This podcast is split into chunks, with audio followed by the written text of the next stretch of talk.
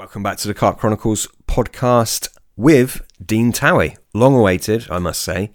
Dean first came on our podcast just about two years ago, which is absolutely mind blowing to me. It doesn't seem like that long ago at all. Um, but nonetheless, Dean is back. He has been massively requested. Uh, his two episodes that we did previously went down really, really well. And I'm sure many of you will be very, very happy to hear Dean back on the podcast. As you can imagine, this is a bait focused podcast. We don't go too in depth with things, but of course, there are moments where it is quite technical.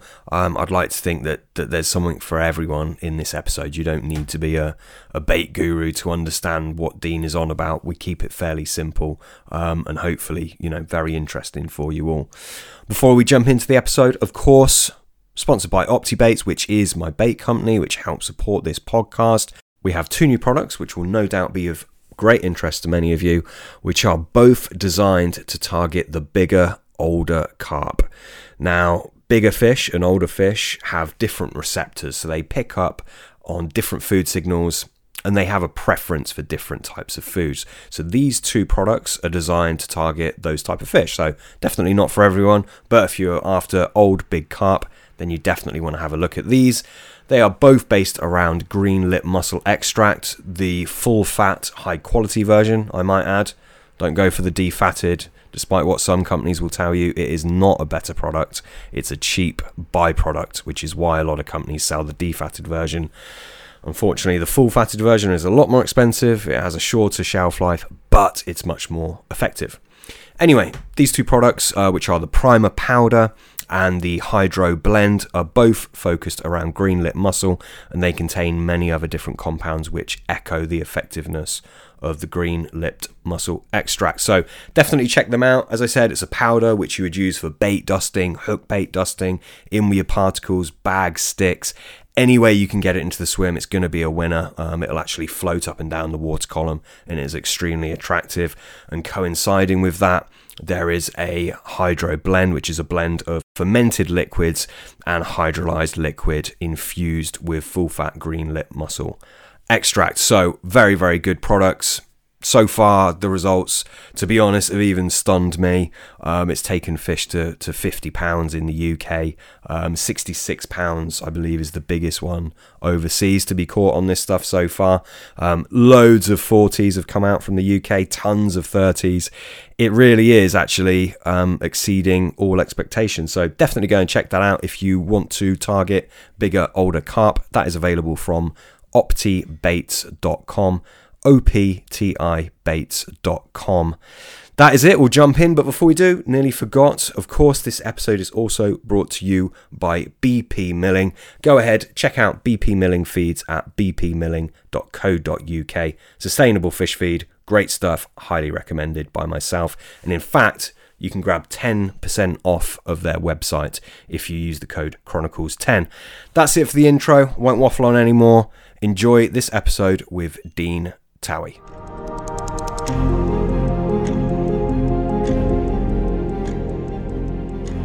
Mate, I'll tell you what, we will start with a bit of a fact. Did you know that your first episode with us was recorded? Well, it was recorded over two years ago, but it was published a week tomorrow, two years ago.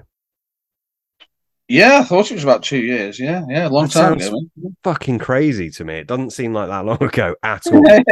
Yeah, I should have. I should have been back on about three times during that period, but it's just never happened, does it? I know, I know. Well, to be fair, we have we lost we we recorded an episode, didn't we? But we lost the audio. Um, yeah, yeah. which is a bit of a fucker. But yeah, anyway, welcome back to the podcast. Tipple of the Yeah. episode. Are you uh are you having a few? Yeah, I'm on the Guinness. I'm telling Guinness for a while, and I thought to get some Guinness tonight, mate. But it's it's gone up now. It's gone up quite a bit. But the one pint cans now, one pint cans Guinness. They, they only used to be the small cans, but the one pinters now. Yeah, I like a pint can, mate. I do. I don't. I, don't, I usually buy bottles, to be honest with you. And Well, you- just you- you, you've got to pour Guinness anyway out the can. You can't drink it out the can. You have to pour it into a pint glass, so it just doesn't taste right. Yeah, I've never got into Guinness to be honest. I went to Ireland. Uh, my brother lives there, and obviously that's all I drunk Guinness. But I just can't can't get into it at all. Other beers I like, quite like IPAs, which is what I'm drinking tonight. Yeah, I don't. I don't like those IPAs at all. Do you not? They vary a lot. I think. It's some of them are. It's like it's more like a cider, like a fruity cider, than it is a fucking beer. But yeah, I quite like them. I'm quite into them. Yeah, I can. Re- I can remember. It was probably about. I don't know. It's about four years ago now, but that's the only alcoholic drink I've ever tipped away. My, my mum had a load of that punk IPA in the blue. Was it black and blue cans? Was it? Yeah, I know what you mean. Yeah, um, she had a load of that for Christmas because uh, my niece likes it. I thought, oh, I'll try one of these. I opened it up, mate, and I, I had one taste of it and tipped it down the sink. I've never done that. I've never done that before with an alcoholic drink. Yeah, Brewdog. I'm not too keen on that punk IPA, to be honest. No, I didn't like but, it at all. I, mean, I, I haven't tried brew- any others, so yeah, may- maybe I should try one of the others, but yeah. Yeah, some good ones, mate. There is some good ones. I think it was Brewdog that really kicked off the whole microbrewery IPA thing, wasn't it? Yeah, probably because the first one I saw were IPAs. Yeah. Mm. Yeah. Anyway, mate, what's I mean, lots happened obviously since you last been on. Have you been out fishing much recently? I've done a bit. I haven't done loads this year, to be honest with you. Um, just been fishing actually, but we won't talk about it. But it was a disaster. I had five. I caught five. Well, no, it wasn't a disaster. It was actually nice. It was a nice trip. Um, I went onto the canal, um, rural canal. There's sort of a lake in the middle of the canal, so that'll give it away to anybody who knows what I'm talking about. It was pretty local. Uh, I mean, it's about 20 odd miles from my house, but it's rural. And it's where I caught the first carp that I ever caught on a boil in 1990. So I just fancied a trip down memory lane. So I rang, I rang the, I rang one of the chaps up who runs the club, and I just had a little chat with him, just make sure they've still got the stretch. And uh, I thought buy the ticket, and I just just done a couple of nights on there, and it's it was it was nice, but I didn't see any carp, unfortunately. Uh, it's well known for bream. I mean, it's always had a big head of bream, but um, they're nomadic, aren't they? Canal carp. They can be anywhere. Um, it was well known it, back in the late eighties, early nineties. I think. Well, I just found this out actually when I've just been there. I was talking to an old chap who came along. He was fishing. I mean, still he's doing well. He's seventy eight and he still goes fishing on his bike.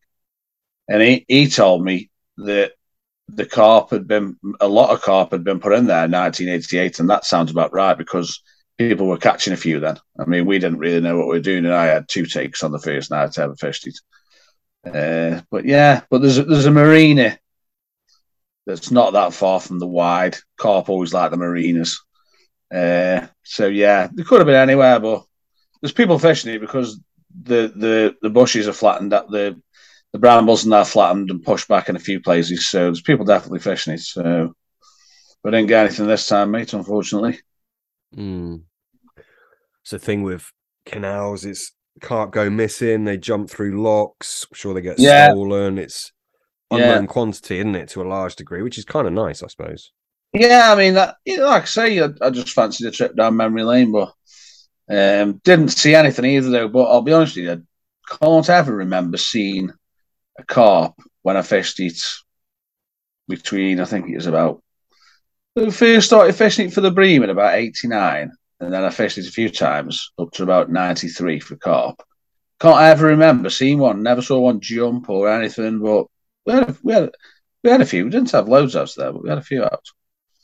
Uh, but yeah, but like you say, with the with the locks and stuff, it's it's interesting there because I do know one stretch locally um, that's between two locks, and there's a marina in the not in the middle of it, but there's a marina in the stretch.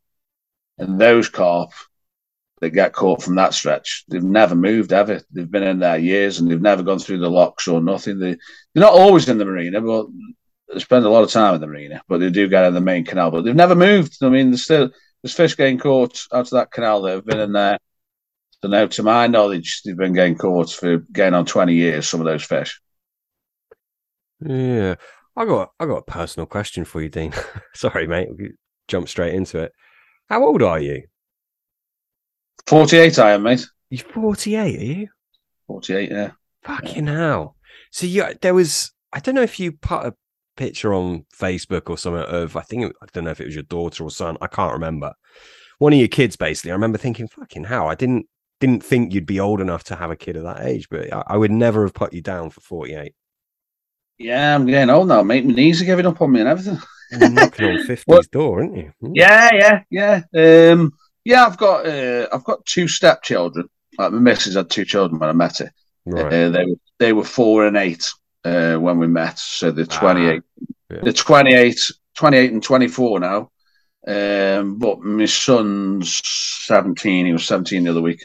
So yeah, well, I'm. I mean, I'm old enough to be their biological father anyway. You know, 28 It just means I would have had a, a child when I was 20. So yeah. yeah, yeah.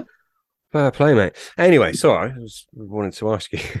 Um, into bait. I mean, everyone that's listening to this, obviously, they're tuning in to to listen to your your extensive bait knowledge. Um, and I know last time we spoke about opioids quite a lot. And we've basically, for the Mm. listener, but obviously, me and Dean uh, spoke earlier about what we're going to cover.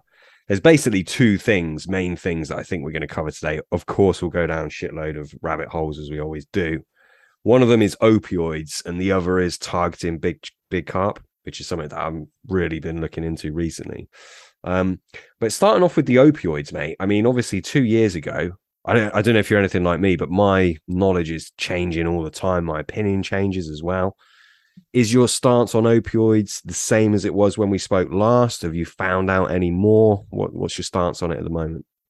Yeah, I mean, we, we've got to be a bit careful because otherwise we can make it a bit, bit esoteric, where it's going to be a little bit too narrow uh, for the for the listener, and they'll need too much knowledge to understand what we're talking about. So just try to keep it fairly simplistic and in general.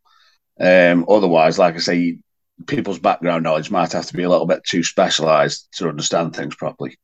But my my knowledge hasn't, uh, my opinion hasn't changed at all on opioids and, and bait. Uh, my knowledge has probably progressed a little bit, but I'd already done a lot of work on it before I ever did the first podcast with you. I've done a lot, of, done quite a lot of work on that between probably 2008 and 2015, more more so 2008 and around 2011, 12. But then once I started on this wheat line, I thought I did quite a bit of work on that. That coincided with the creation of another bait and stuff. So, but yeah, it hasn't. Yeah, my opinion's not changed. I definitely think um, there's a distinct possibility that carp can get attached to um, baits due to the fact that they're liberating these bioactive peptides, opioids, if you like. Uh, but yeah, I mean, we didn't talk completely about everything that I I'd researched and, and knew about when we spoke about it before, because there is quite actually quite quite a lot more things that can liberate these opioid like peptides um, that you can include in beta. So that so that's that's something we didn't talk about last time. Yeah, casomorphines and, and gluteomorphines were the main things. Yeah, I think they're the only two actually. Yeah, yeah. What, what, the- what there is- other what sources of opioids are there Well, that you you- would put in a bait? Yeah, I mean, you don't you don't read about these things. I mean, well, you don't read much about any of it, really, the casomorphine's been covered a bit. Um, but yeah, I mean, you you can get um, well, you do get opioid like peptides, bioactive peptides from whey proteins. Um, also, which will probably surprise people, you can get them from uh, meat derivatives. Well, mainly the blood powders, really. So you've got your purified blood powder possibly even blood plasma. I'm not 100% sure on that, but 100% definitely purified blood powder. You get opioid like peptides liber- liberated from that. Um, you can get some from maize, uh, I think rapeseed. There's quite a lot of things that have got potential for this to happen. What what the, the blood the blood powder surprises me. What is it in there that like what Well, they, they've all got their. Sorry? what what, what part of the blood is providing the opioids? Um, well, it'll it'll just be one part of the the proteins. I don't know. It may maybe the albumin like stuff that's in there, or uh, but I know from my research that you do get things called hemorphins. So that's basically the opioid like peptides that can be liberated from from blood blood powder. And blood powders, so it's something I have used, and it's quite a good ingredient to be honest with you. Uh, but I've never used. Well, I, I say I've never used it. I've never sold a bait with it in at high levels because it doesn't smell particularly nice and it makes your bait go black if you put quite a bit of it in. So It's quite Yeah. firming as well, isn't it? yeah, it's a good. It's it's probably I would say it's probably the best value for money binding and hardening ingredient you can buy because it's not expensive at all and it's got about ninety two percent protein. It's high quality protein and it's cheap blood powder but like I say, the only problem is uh, put more than about two percent in it, make your bait go black, and it doesn't smell particularly nice. I mean, the carp don't mind it at all, and that's what it's all. Impo- that's the most important thing. But Yeah. um, but yeah, it does does give your bait a bit of a bit of a pong. I mean, it depends what else is in the bait, but it does come through. You can smell the blood powder in your bait, Mm. Mm. and it's and it's a bugger to, to work with as well because it's proper fine and it gets everywhere, sticky, gets all over the place. Oh yeah, yeah. It's like spirulina, isn't it? You find it. Fucking... yeah, it goes everywhere. Blood powder does, yeah. Well, I I mean, when I when I used to sell the bait with it in, I think I used to use it at about two percent, and from from a binding and hardening point of view, um, two percent was more than enough. Really, it was enough. So, so these opioids that are in the the heme, presumably, obviously, you're not going to get that in blood plasma, are you? Powder. I'm not 100% sure because I haven't done enough research to actually state categorically um, whether or not it would be in blood plasma. It may well be. It may well be. Who knows? Um, like you say, because I mean, it's called hemorphine, but just because it's got the prefix hem, it doesn't necessarily mean it's coming from the hemoglobin. I don't know.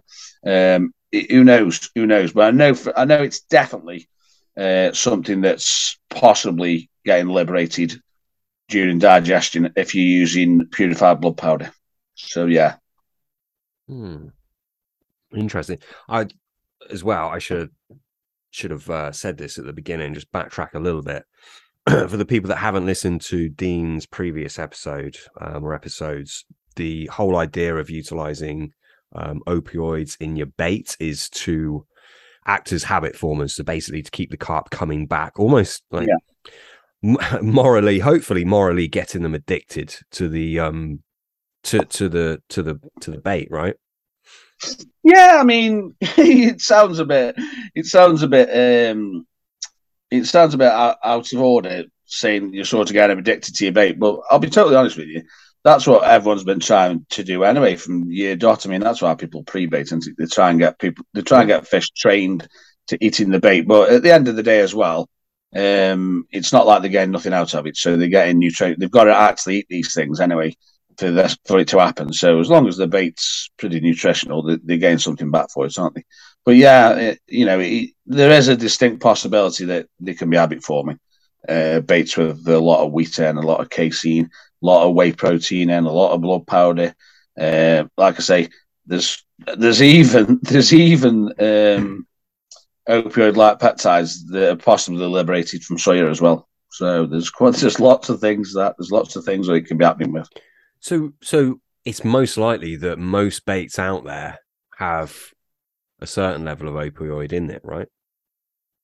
I would say so. Yeah, I would say so.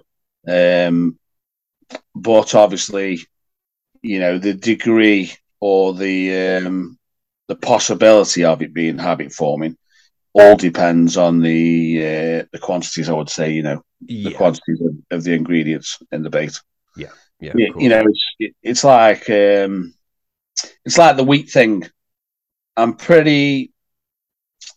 I, I think that with wheat, because most ingredients that have got a wheat content, and because wheat's low low protein, you know, it's only thirteen percent protein.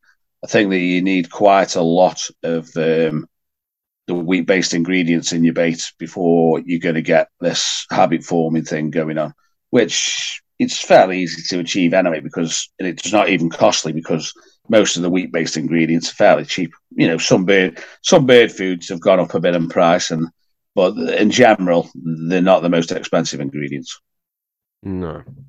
Yeah, bird foods are expensive now, aren't they? They really are. Yeah, some, some of them are some of them are, mate. Yeah, yeah. I mean, if you're only buying a one kilo box of them, some of these bird foods, what you get, uh, they're pretty expensive. Yeah.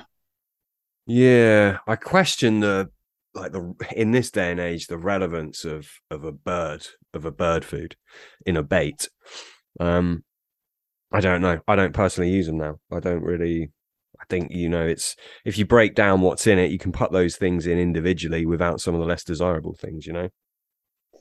Yeah, I mean, if you just want if you just want a few seeds in your bait and um, a bit of roughage or whatever, or yeah, I mean, we could chat about bird feeds for ages because it, it's something that uh, I've often. I mean, I do use um, ready-made bird foods from a couple of suppliers, but I I did at one time. I used to have a bird food blend blend made up for me. Um, it was a local animal feed merchant, and she'd she'd uh, she'd grind things up for me as well. So I used to have two different bird foods blended together and ground up, uh, and that was that was quite good.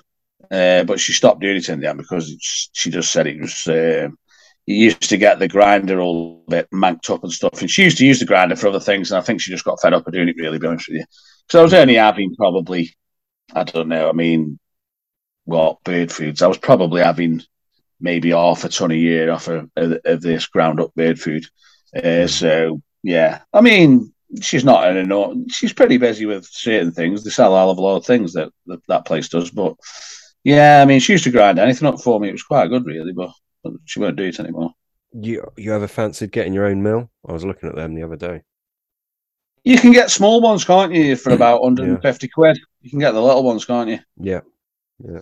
Yeah, it's not something. I mean, even though I'm rolling on machines now, I mean, I do still roll based on hand tables. I forget who it was. He was quite surprised when I said that to him the other week. But I still do roll um, two sizes of bait on on the hand tables. But I've got machines. But I've never, I've never really ground anything up other than that bird food blend.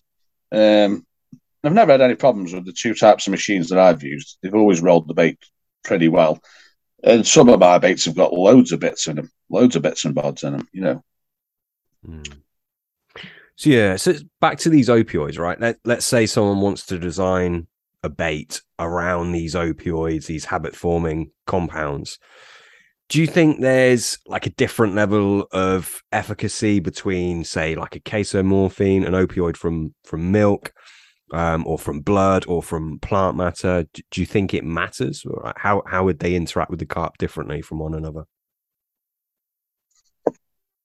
Well, um, the, the the thing is, I mean, a, a, anything that we're discussing with regard to all this is basically our beliefs because there's very little. We spoke about it earlier before we started recording there's very little um, scientific information that's yeah. interesting that interests a carp angler from this. There's lots of information about um, the habit forming properties of, uh, of foodstuffs. There's loads of stuff that you can find out with relation to human beings, uh, but there's there's next to nothing. I mean, there's there's bits and bobs, there's bits and bobs, but there's very little that comes at it from the angle that the angling fraternity is going to going to be interested in. But I mean, from from from what I've done over the years with bait and the different things I've seen, um, I, w- I would say that the caseins, that that I mean, obviously, probably the whey proteins as well, really, because when when you say the casein, you've all, all the baits I've ever made with plenty of casein, and there's whey protein in there as well. So, so like your milk style baits, they're probably the ones that are going to initiate probably the well, not necessarily the strongest response, but um, because the wheat, like I say, with the wheat, the bird food based baits, it's quite difficult to get a similar level of opioids being liberated from them because of the fact that wheat's only 13% protein. When you're working with milk casein that's 90% protein, then obviously it's simple mathematics that tells you from that alone you're going to get more liberated. But that said, I still think that you can exploit this opioid thing with wheat based baits, and, and I'm 100% convinced you can get fish on the wheat based baits. Whether you can get them searching out for those baits, you can get them attached to those baits 100%. I mean, and, and when you say you, you, have not used bird foods and you don't use them, um, they're not very popular anymore. I mean, people bird, bird food baits, the labeled bird food baits. There's not there's not many firms that sell them anymore, is there? No, no. I mean, to be honest, I like a bird food. I like a bird food bait. Um, I've used them, you know, loads and loads over the years it's just you know when you look at the ingredients and the quantities of different things it's like i could if i wanted to go down that route of making a bird food i think i could probably make a much better bird food by adding the things in individually that i would want in there at the levels that i want them. It's probably going to be cheaper as well if you see what i mean. So yeah well yeah like you say i mean the, you know um i mean the if you if you were thinking about working with a, a, yellow bird food, then you'd need egg biscuits, and you can't really make egg biscuit yourself. Well, I suppose you could, but I don't think it'd be as good as something what you could buy from somebody like Ace. You know? Yeah. So, see, why would you want egg biscuit in your bait? Well, it's um. Well, I mean, egg biscuit. It's it, it's definitely pretty good with the binding. You know, I mean, all the egg biscuit based bird foods like your nectar blends and your red factors and stuff, um, they're, they're all pretty good ingredients and they bind well. They bind well, and that'll be due to the egg biscuits. That will. Yeah, yeah, yeah, definitely. But well, well, I'll, I'll turn it round. So if you were gonna, with you saying you don't use bird foods, I mean, I don't even know. You, well, you're not rolling any bait anymore, anyway, are you? Because you're buying the. Uh, it's still on Kenny Gates' bait. No, I've I've not not bought any from Kenny for a long time. No. All right. Yeah. So you're making some bait for yourself again now, or not?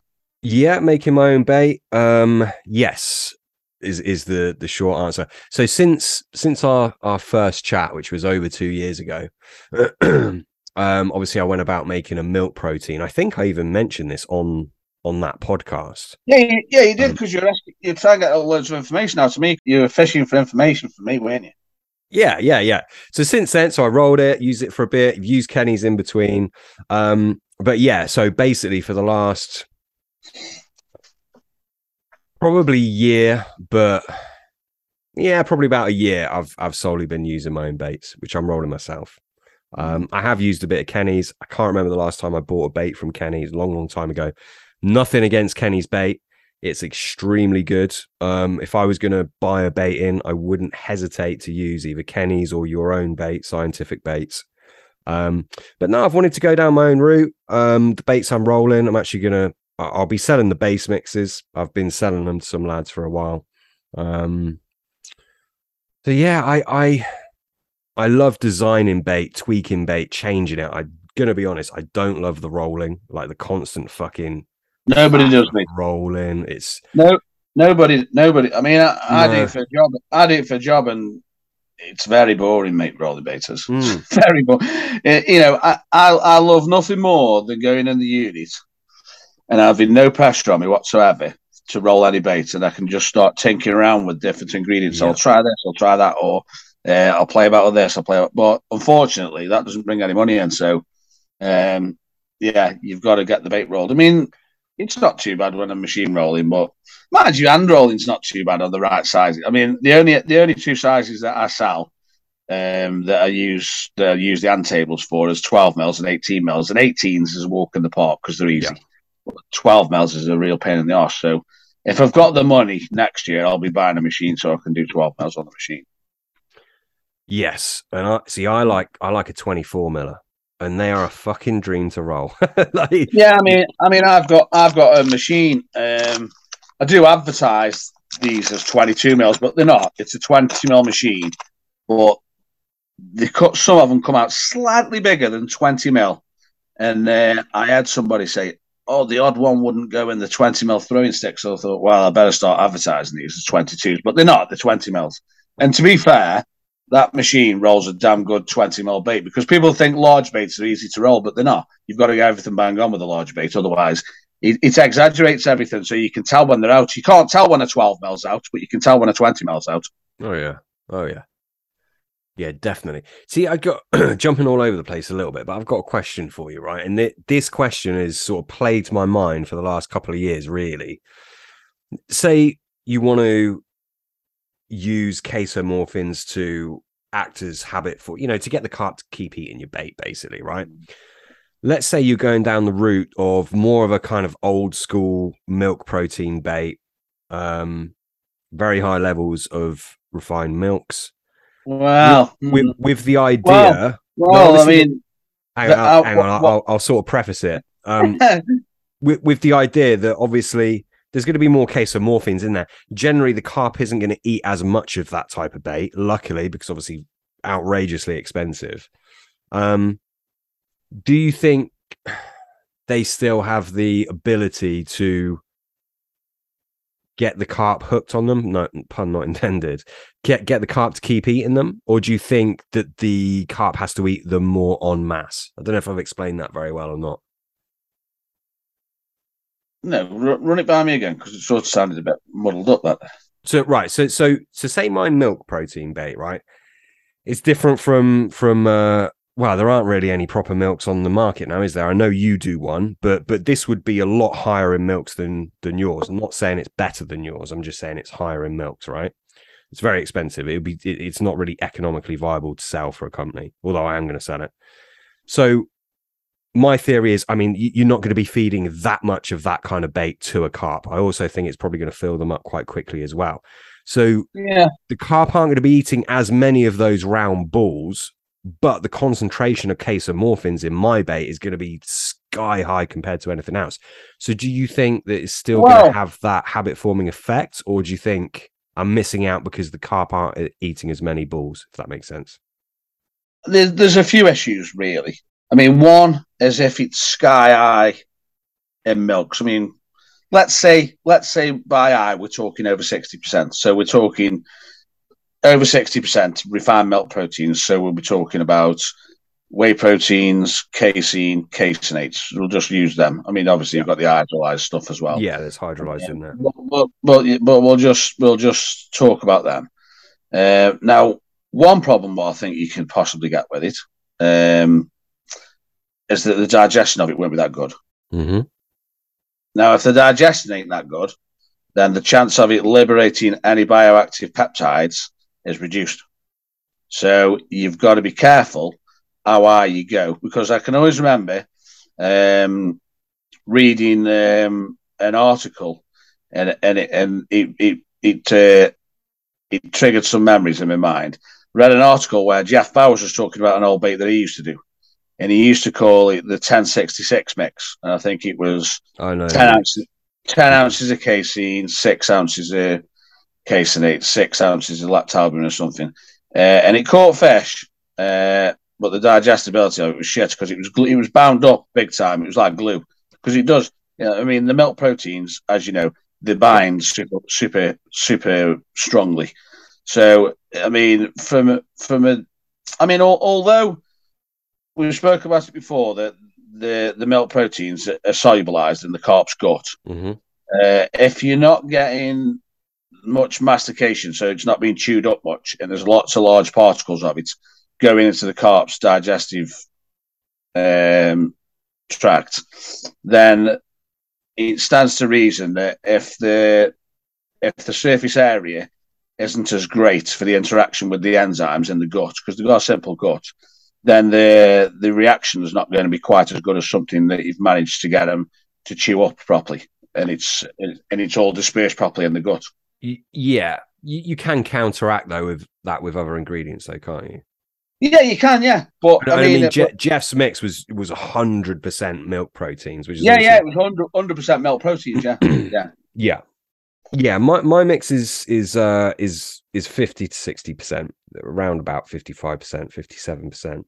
Yeah, I think yeah. it's digestible. I mean, you know, I think it's very sort of trendy now, isn't it, to run your finger along the the. Well, yeah, you'll you'll you'll know it it this year. Uh, uh, and they they are shitting it out like without Oh. a shadow of a doubt. Yeah. Um, So I think if you if you're clever and and you you put the right things with it, I think it can pass through.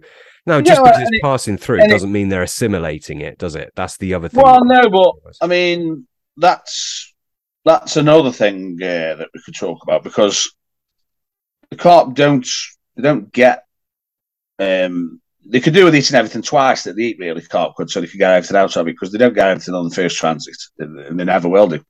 Um, so when so when people talk about assimilation of nutrients for a carp, well, ninety percent of the time, if you're on a bait and they're shitting it out, it doesn't look a great deal different than what it'd look like if you left it in a bucket and just like soften up for a week. Yeah, because you it can. It, everyone's fascinated with it going through super quick, but if it goes through too quick, they they don't have the opportunity to draw out the nutrients, do they? No, and and like I say, I don't think carp. I don't think carp do uh, ever draw all the nutrients out of No, no. anything that goes into them. Um, so, so it's always going to, you know, obviously, if you start off with something that's um, 35% protein, um, a boilie, then they may be, they may be getting, I don't know, I, I'm guessing, but they might get 10% of that out on the on the transit through the gut. But if you're starting off with something that's low in protein, then they're going to get nothing out of that. So Mhm. that's why it is important to make the bait fairly nutritional if you're trying to trying to route the carp along. You know, Do you, do you think that's something like milks where it solubilizes in the gut? Do you think that's an advantage that that it has in its favor? Maybe that's why they're so effective, or one of the reasons. yeah, definitely. Yes, I think it's definitely a factor. Yeah, but I I, I am also um, I do also think it depends on how the finished bait comes out as well. Because, like I said, just if the finished bait is pretty hard, I think that kind of. Although, like, I'm, contradicting myself slightly because I'm saying it solubilizes, but I don't think it will do properly if it isn't chewed up properly. No, but I mean, it, I I think you're the same as me. You like a soft bait, don't you? Yeah, yeah, I don't like an hard bait. Yeah. No. Yeah. Mm. Yeah. So, but I mean, going back to them not taking everything out, I think that is the same for every animal in the world. I, I mean, I know it's, I know it Oh, yeah, for humans. Like we, we don't Yeah. Draw Yeah. everything out of food. No. There's a lot No. of I mean, protein in our poo. Yeah, um, yeah, exactly. I mean, our digestive system's uh, quite a bit different than the carp, but Yeah. yeah, you don't you don't get everything out. You don't get everything out. But I mean, Um, but our, our digestive system's much more sophisticated and efficient than a carp's, and, and Well, we don't even get it all out. You know? exactly. I mean, that, uh, that's why you've got to be careful with the milk proteins with the carp because because of the nature of milk proteins, the globular proteins. So, I mean, uh, just to put that in perspective for people, you've got two types of proteins. One's globular and one's fibrous. Now, your fish meals are fibrous proteins, which means they're not folded. So the proteins are not folded up. So in order to digest that protein, the protein doesn't need unfolding. Um, obviously because it's accessible already to the digestive enzymes. Now, with the globular proteins and the milk proteins, the proteins are all folded up into different configurations, and that's why you need you really need to- in order to use if you wanted to use milk proteins at higher levels, then you're overloading the carp's digestive mechanisms because because their digestive system isn't acidic, so it doesn't have this unfolding effect as efficiently as our digestive system does on the globular proteins. So that's why you can overcook the milk proteins and you can just overload the digestive system. But you can counteract that with acidic ingredients in your bait as well and liquids and stuff. You know, there's lots there's lots of factors that you can consider to maximise the um, the digestive potential of, of what you're putting putting together in the bait. Yeah, yeah, yeah, definitely, definitely. And I got I got to mention enzymes, which are like last time you were on, you were you were sort of telling me off, and I understand what you were getting at. Um, I mean, about the amylase thing? amylase, yeah, em- enzymes. No, I mean, we actually came to a- a fairly satisfactory conclusion, in so much as we actually did come to the conclusion um, eventually that there possibly is one thing that might be happening during uh, an enzymatic reaction that the carp can pick up on, and that's um, a localized a localized pH change or an ionization. An yeah, ionization. Yeah. And, and, I- and there is a, there is a potential that that is actually happening. You know, I did think about that afterwards, and there is a potential for that. I think I, I was saying that, that I think there's perhaps some kind of magic voodoo type stuff. Yeah, I'm being a bit well, that- silly in my that's- wording, but that, that's going on that perhaps we don't know the the full the, the full story of it. Um, that that was my point, and I think you were being very scientific, very scientific in your your approach to it, and saying, "Well, no, because X equals Y." You know, you were being very kind of scientific about, it, which I totally understand. That is your well, your bait company's called Scientific Base, isn't it? Um, I get that, but um, have you have you not changed your mind? Because that sounds like I'm patronising or something. But ha- have, No, you like had any more thoughts on it? Or Yeah, yeah, like I said to you, if you you, you might not be able to remember, but you, you kept pushing me, you kept pushing the issue, yeah, and then eventually, uh, I had a bit of a light bulb moment, and I said, "Well, there is one thing that could be happening." Um, as as a sort of, I mean, you was cheering it to sub reaction. I wouldn't cheer it that, but there is there is one thing that could be happening, uh, and during the the process of the enzyme reaction, you could be getting ionization.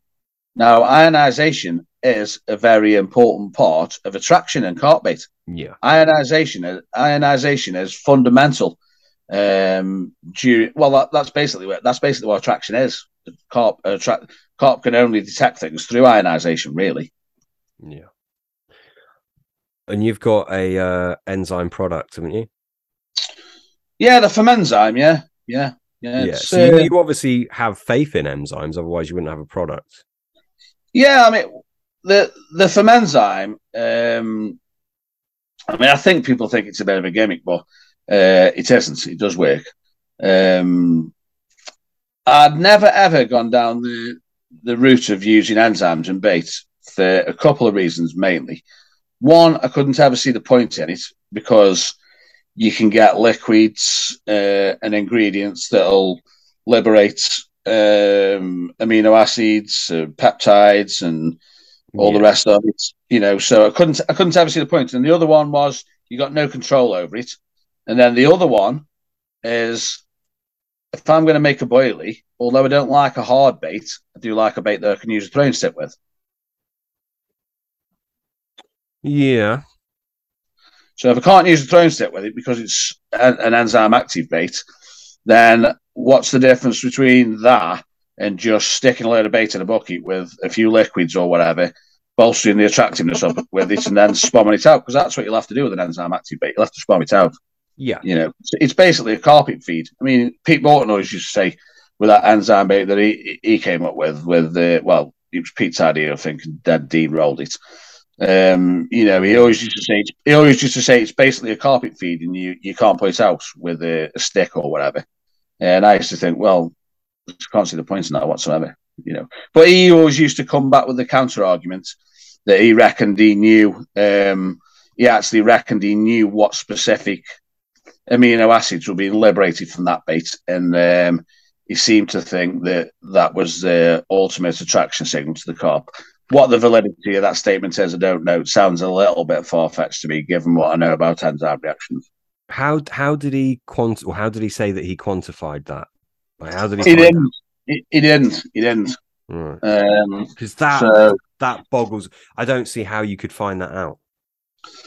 well, I, I mean, my dog's going to bark in a minute, I think, Sam, because my message is just coming through the door. So, It's all right. Uh, yeah, it's all right. So you'll just hear the dog barking. But um, no, he, he didn't. He didn't. He didn't. Uh, he didn't validate the statements whatsoever. Um, but he po- he possibly he possibly could substantiate it if he could show you um, the specific enzymes he was using, uh, and then he could identify the substrates that they were, that they were working on, the ingredients within the bait. But I, I always found it a little bit too too much of um, a bold statement, really, because there's other ingredients in the bait. So enz- enzymes, although some of them are specific, they're never super specific. If you understand what I'm saying. Yeah, yeah, I do. Yeah, yeah. Did you ever speak to Alan about all of that? Uh, on the forum, no, we never. Yeah. Yeah, we never. Are you you spoke to him on the phone, didn't you? You uh No, I've corresponded with him a few times, uh, emails and stuff. Um, in fact, he sent me a message. Um, was it this year? Yeah, I think he sent me a message this year. Um, I'm still waiting. I'm still waiting for him to publish his book. Uh, he's wrote a book. Um, he says he's gonna says he's gonna send me a copy of it when he does, but I don't know how long it's gonna be. Maybe maybe he'll never publish it. I don't know, but yeah, very knowledgeable, very knowledgeable man, then, mate. Very knowledgeable. Yeah, I know. No, I know. Most people won't have a clue we're on about, but he No. he's got to be. He's pretty old, isn't he? Yeah, he's in his he's in his seventies, mate. He's in his Hmm. seventies. Yeah, it might even be. I don't know. He might be. Well, um, think back. Think back to some of the historic things that he's talked about with bait. Um, yeah, I'd say I'd say he was probably born certainly no later than 1950. So yeah, he, he was around. He was around in the in the birth of the the boilie. He, I think he knew Fred Wilton. Um, he knew a lot of the early early names in the bait game and stuff. Uh, yeah, uh, Ian Booker and people like that. He, he knew everybody, and he knew, and there was nothing he didn't know about the history of bait. Um, and there wasn't a great deal he didn't know about the technicalities of it either, even the modern stuff, you know. So, yeah, He was next level, wasn't he? he well, he Yeah. still is. Yeah. yeah. I was Yeah. in awe of of like his his knowledge was. yeah, but I mean, he, you know, he, he would never give you anything on a plate, and he no, would send people. no, He'd send people. He'd send people down blind alleys all the time. yeah, yeah, you know. Uh, but uh, but if you if you if you actually thought about what he'd said and did a bit of investigation, he'd always put you in the right direction. He'd always point you in the right direction.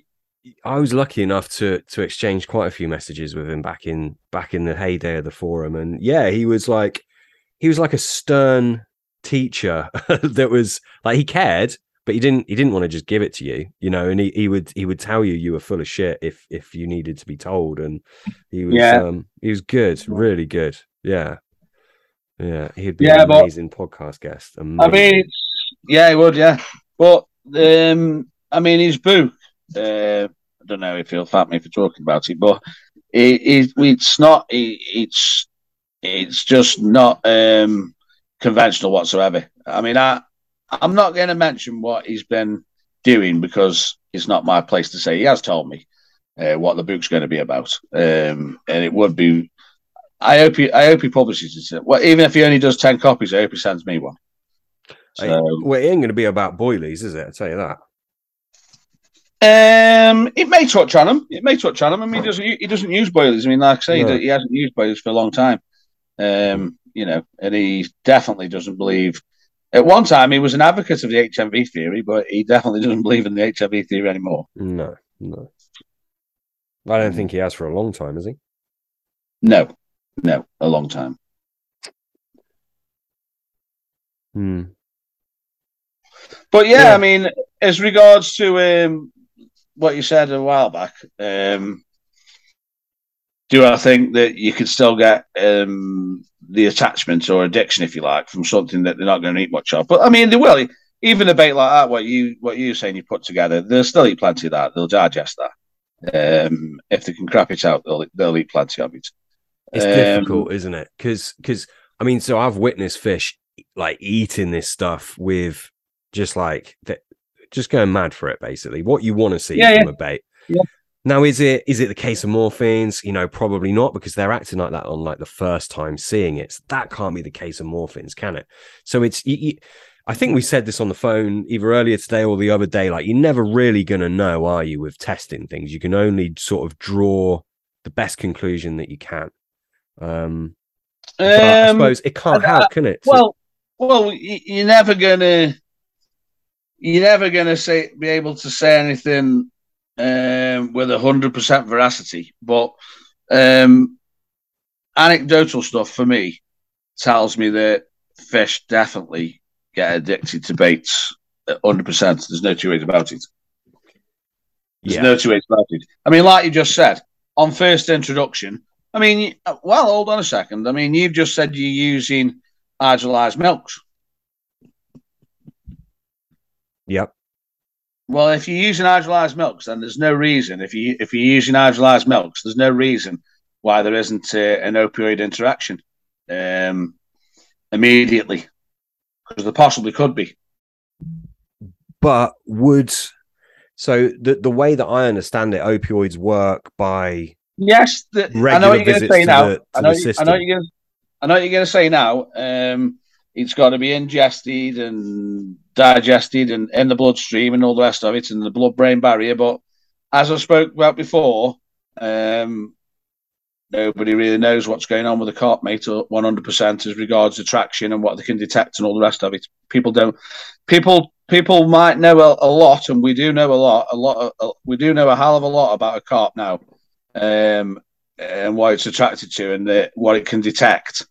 But it still hasn't been fully elucidated. So you can't rule anything out. You cannot rule out. You can't rule out. You can, what you what you can't rule out is you can't rule out that if you've got um, a, um, a source of opioid peptides that's soluble and it's in the water around your trap. I mean, we could, we'll talk about something that was on my podcast. I mean, can I mention my podcast, Sam?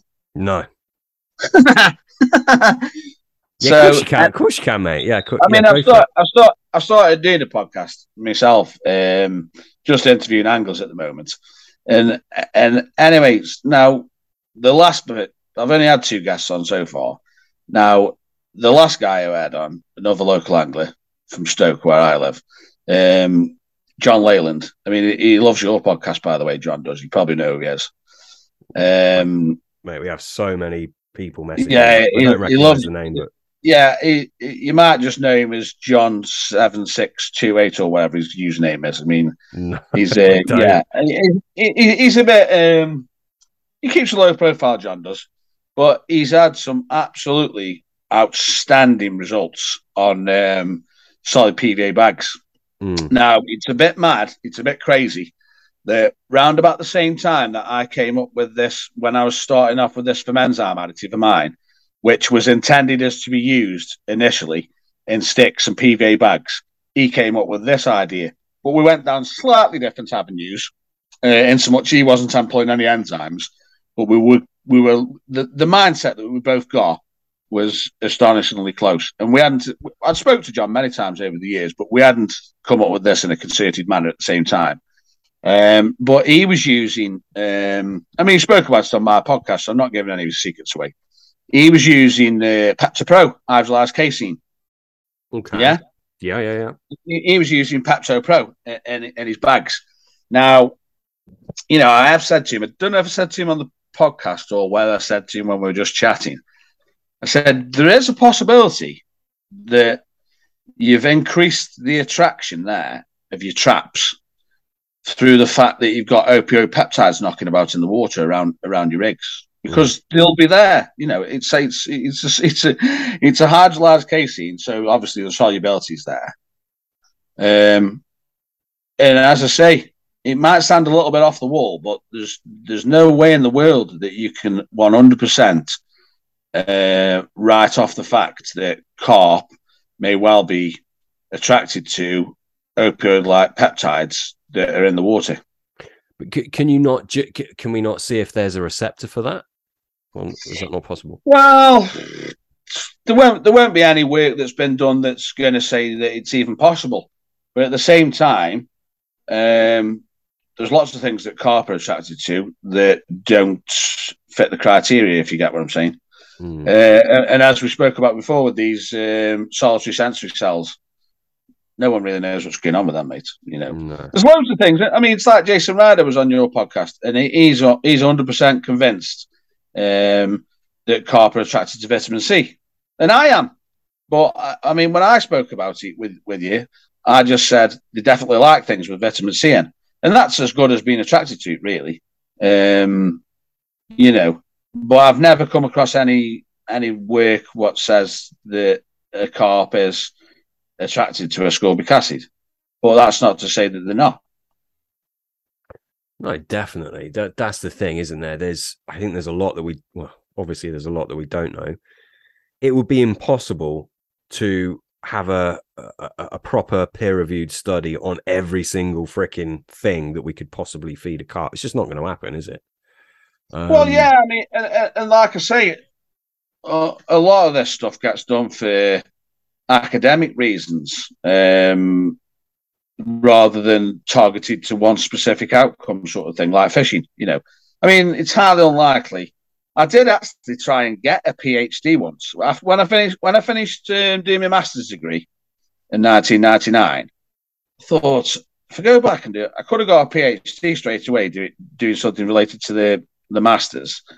But I thought, oh, if I go back, I'd like to do something related to fishing, and I, and I, I came up with a few um, a few topics, and I did approach a few people, but nobody was interested. Nobody was interested. In. I mean, I don't think I went to anybody like Sparsholt or anybody like that because um, it was a bit more specific. So you sort of needed more like there was a few different topics that I thought about, but I spoke to a few chaps in a few different departments, but nobody was really interested in pursuing it because couldn't get the funding for it. You know, couldn't get the funding for it. So, how much money do you need for something like that? Who knows, mate? For a PhD, mm. um, like lasts lasts about three or four years minimum. So I reckon you'd be talking bare minimum. You'd probably need about twenty grand a year, wouldn't you? Mm. Yeah, it's a lot of cash, isn't it? I mean, it's like we were talking about. It's like we were talking about today on the phone. Um, I've got a, an IBC in my garden. I've been growing some carp up in there, but they seem to have stopped growing now because it's a pain in the arse because you can't get the water quality brilliant. So they haven't. They've grown, but they haven't grown brilliantly. So I'm probably going to get offloaded with these ones. I mean, some nice fish in there as well. So when I do put them wherever I'm putting them, uh, we won't talk about that. We'll see how they get on.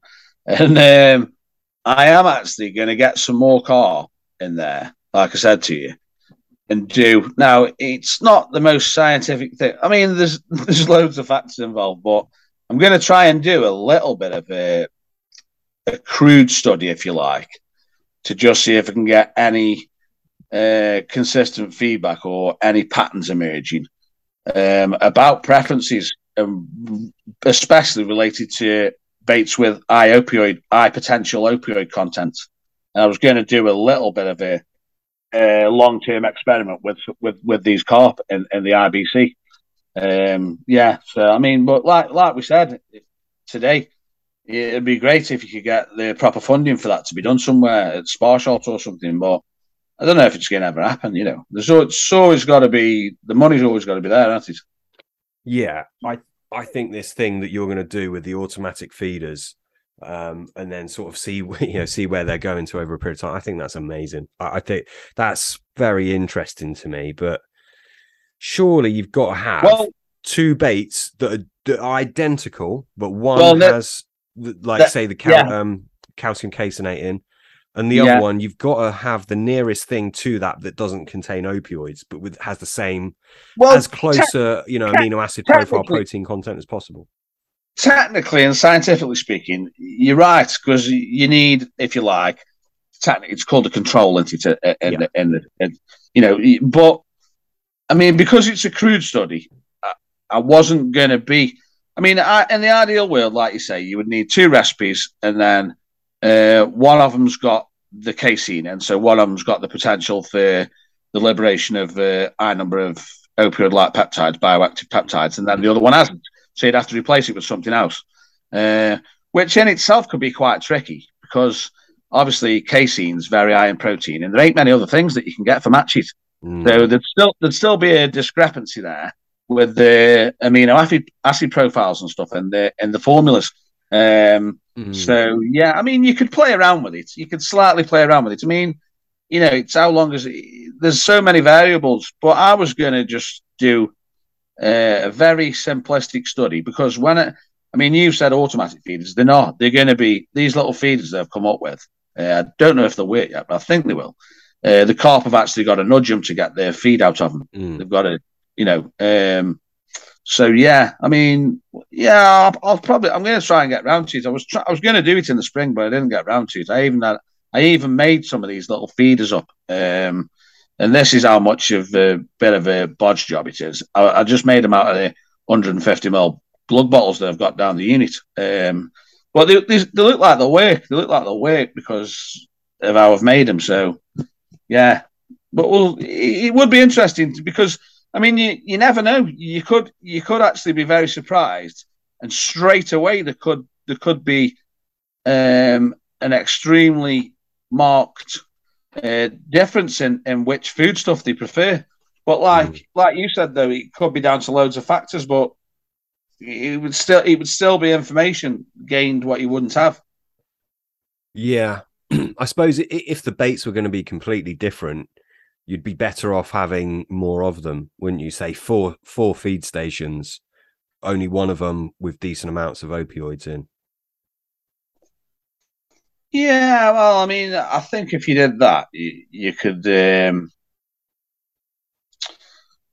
you might skew the results a little bit because, well, that, this is how I'm looking at it. You might skew the results a little bit because the fish might move to one of the feed stations that another fish isn't around because they think, well, he's there, so I'll go, I'll go next door or whatever. Mm. If there's only if there's only two, then if you really do want it, then you're going to get that competitive element where they might want to push one another out the way, sort of thing. But if there's four, they might think, well, I'll just go next door, still get a bit of that. It's not as nice as that, but I can have a bit of that, can't I? You know. Yeah, I suppose it would only work if like if the opioids really do have a, a dramatic effect, that's the only way it would really work, isn't it? Well, that's what that's what I want to see. That's what I want to see because I'm pretty much convinced um, that opioids and brain chemistry is massively overlooked. In fact, I've never heard anybody even talk about brain chemistry um, bait other than maybe Mark McKenna. Nobody else seems to have ever even concentrated on it. And I, I, can explain away all the early findings of Fred Wilton's HNV theory through brain chemistry and opioid peptides. I can explain all of it away. And it's watertight. Nobody could pick holes in my explanation for the HNV theory. But unfortunately, when you've got certain people pushing the HNV theory still, then uh, and a lot of people aren't interested in bait. I mean, it's it's a bit of a niche market, and people most people are just interested in uh, what makes the buzzers beep and what they get the fish on the end of the line with, and that's about it. You know. Yeah, yeah, yeah, definitely. Um, I mean, but that, but that's that is why we're so fascinated in bait, isn't it? We're all looking for that thing that's going to make a, a, significant difference. Um, yeah, yeah, but unfortunately, but I mean, yeah, people are people are looking for that thing, but do they do any more research other than the fact that they go, oh, he's been nailing it on such and such, and then they go, get some of that. Uh, but do they actually look at, into it? No, I don't think they do. 90 percent of the time, they'll go, yeah, such and such has been catching on that, and then they'll just buy some, and it either works or doesn't work. But they won't get to the bottom of it. They won't think, well, do you mm. think this? They don't really ex- investigate it, do they? There's only people. No. There's only people like us, shadows like us, who investigate it. yeah. yeah. I went up to see Dave. I don't know if you heard the Dave Moore episode. Um, yeah, listen, listen to both. Listen to both of them. Yeah, yeah. Yeah, we were we were shit faced, unfortunately. But yeah, off off air. I don't think we spoke about it on air. But yeah, he he spoke about opioids, um, and he'd listened to your podcast with us, and yeah, he had some interesting viewpoints on it. I mean, that guy knows a lot about bait as well. Like he really does. He, he knows his onions. Um, yeah, he does. He does. Yeah. Uh, I mean, I did. Uh, I mean, keep this in if you want. But I did I did message Dave Moore um, because I wanted to mind a bit of a chat with him about his beliefs in milk proteins and stuff. Because I've spoke about it before with the the larger fish and the older fish, um, and I did message him, but nothing came of it, and he didn't seem like he was. Uh, very enthusiastic about chatting to me, to be honest with you. So there you go.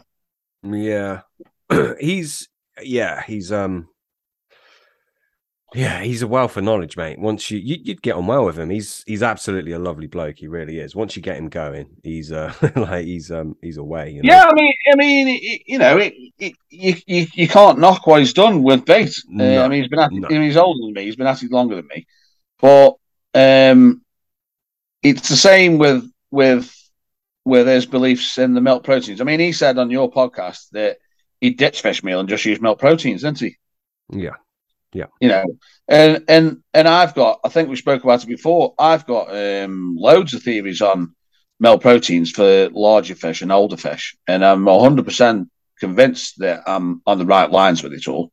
I wouldn't necessarily say that I've definitely got to the bottom of it, but I'm definitely along the right lines, the right lines of it. I mean, Dave's fishing for these giganticus fish, and he's fishing for these enormodons uh, abroad, you know.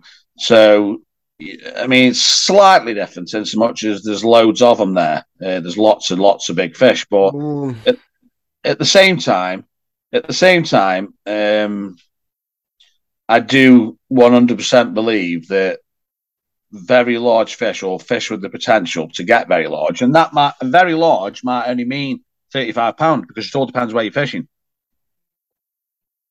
Yeah, but I mean he he's he he's developing baits that are being fished in the UK. Um, I don't know how much I'm supposed to say, but like for some very fucking big fish, you'll never hear about them in the news. Like you'll never hear about them. Um, so yeah, I know what you mean about the foreign fish. I think that that's a different kind no, of thing, I mean, I, I, I, am def- I am definitely not um, detracting from any of the captures, but what I'm saying is, um, he's fishing waters where a fifty isn't big. Hmm. He's fishing in the UK as well. Yeah, yeah. Well, I mean, he's mainly concentrating on it. But that, I mean, uh, I mean, you've probably got the wrong end of the stick here.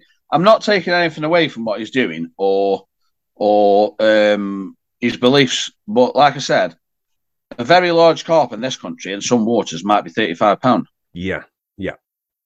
You know, yeah, agree with you. I mean, Cornwall. Obviously, I used to live there. I don't now. Yeah, luckily. you know, case uh, in point, a, a mid thirty is fucking monstrous in Cornwall, even today.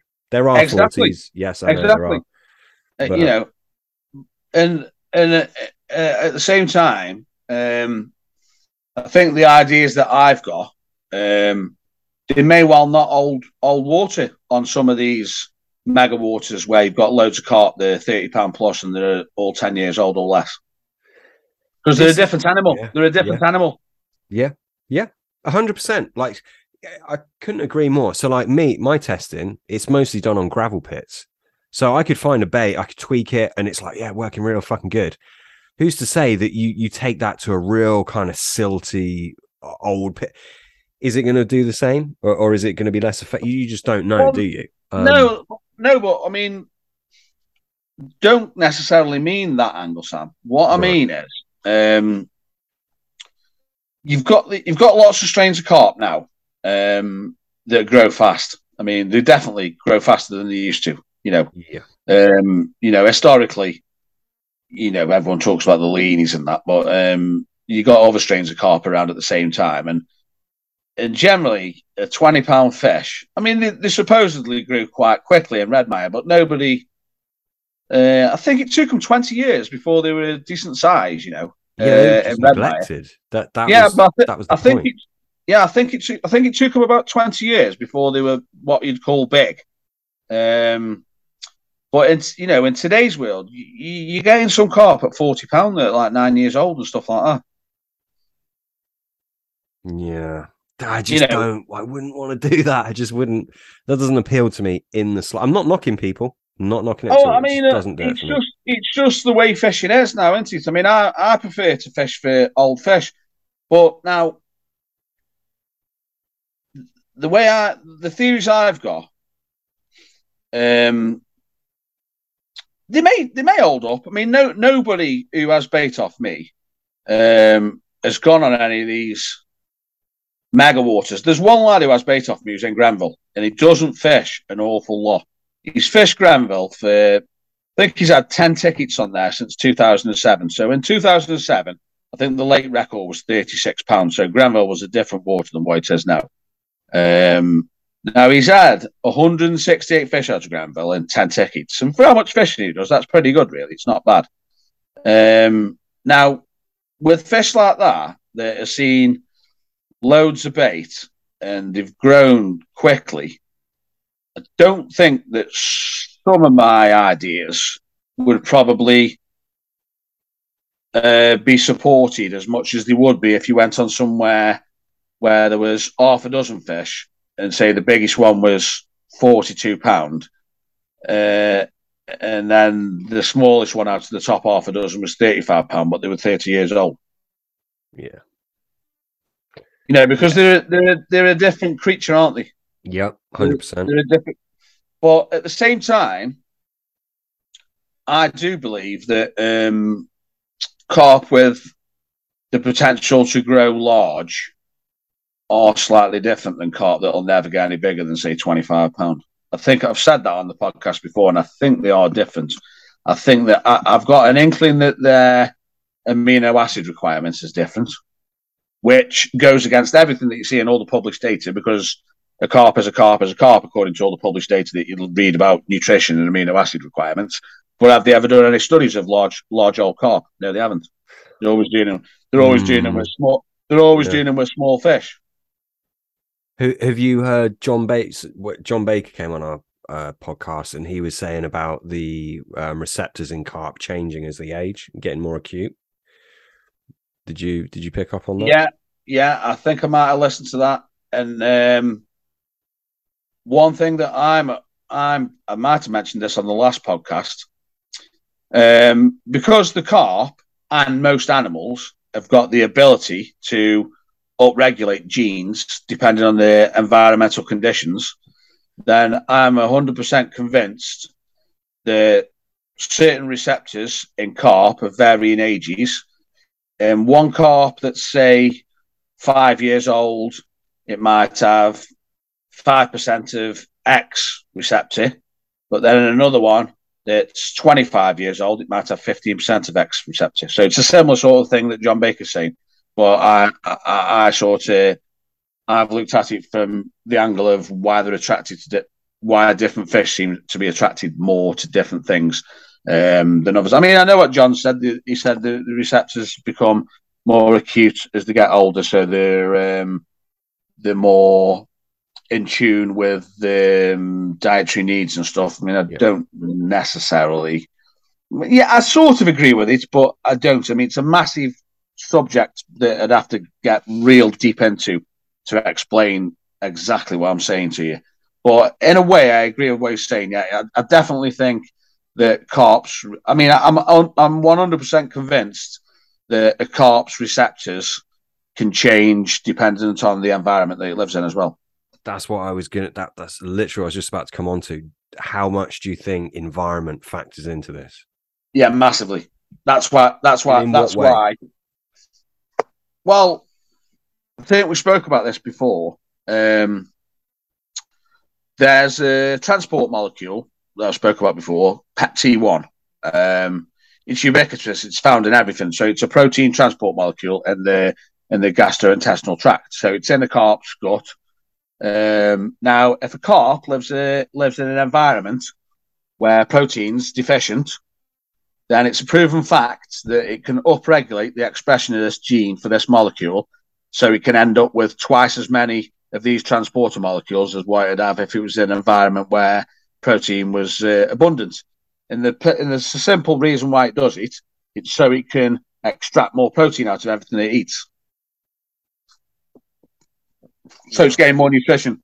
So basically, because it's in an environment where it's struggling to find all its nutritional requirements, it can wring out more nutrition out of what it eats, and that's a scientific fact. That's that that that that, that happens. Yeah,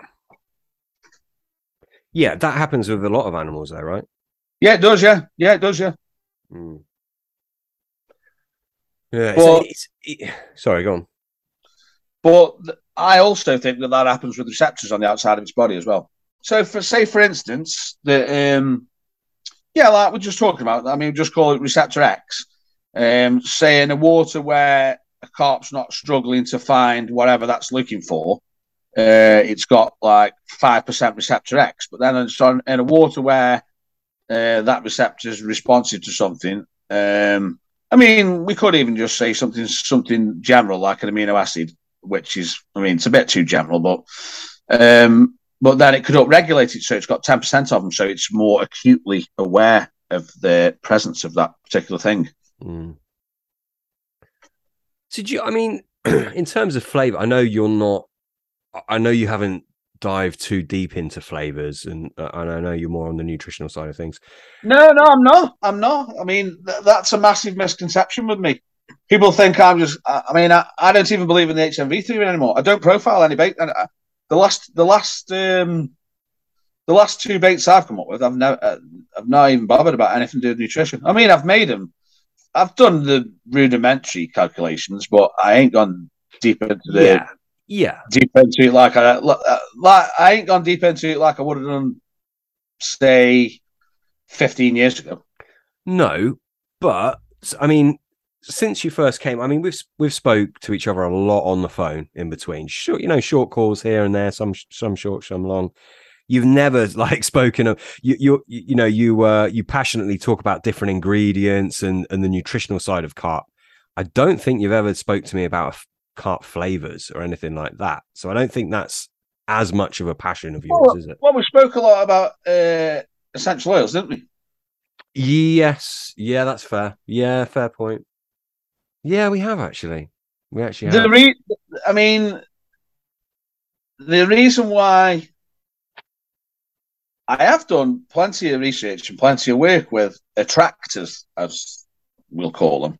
Um, but the reason the reason why don't go overboard with it is because without sounding condescending to anybody else, once you understand the basics of attraction, you know what you're looking for, and that's it. Yeah, but yeah, and I agree, and same with flavors. So no, know, that's, what I'm talk- that's what I'm talking about. Yeah, that's what I'm talking but about. but But- but, you, But you- at if the you same time, dissect, so sorry, go on, go on.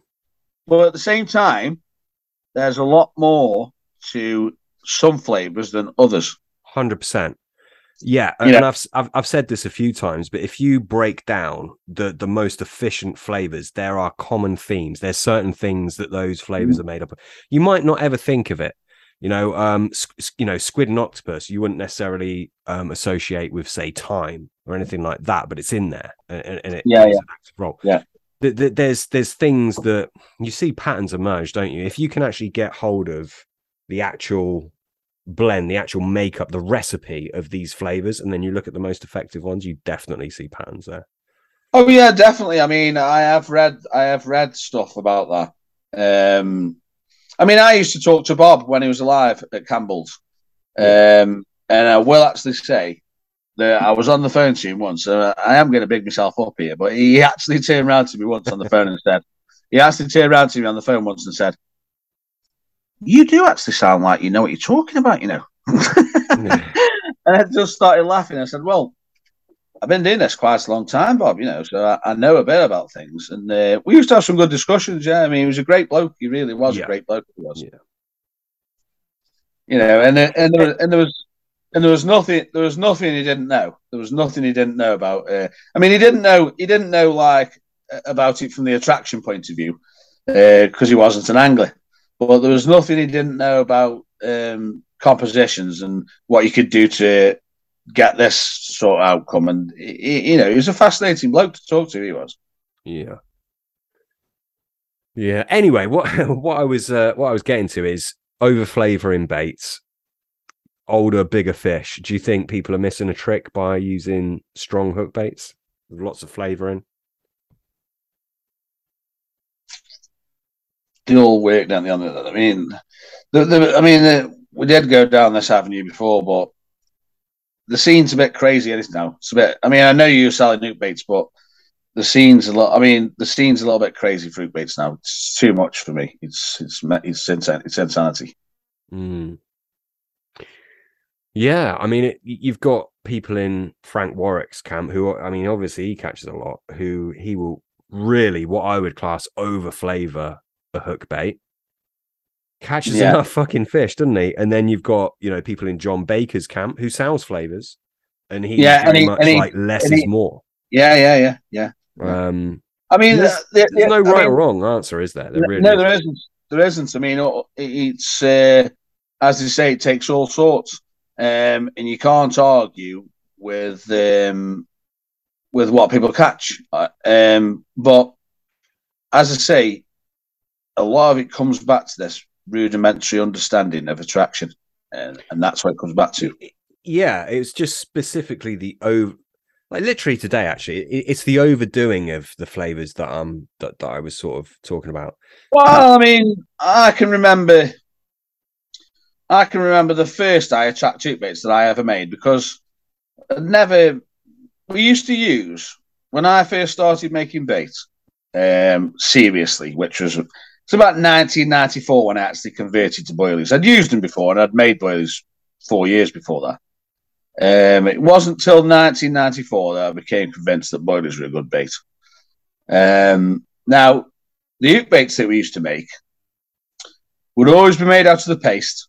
So you'd be rolling your bait, put a little bit of paste to one side, and then after you finish rolling your bait, you'd get your polystyrene balls or your cork balls, and that was your hook baits. If you that was your pop ups.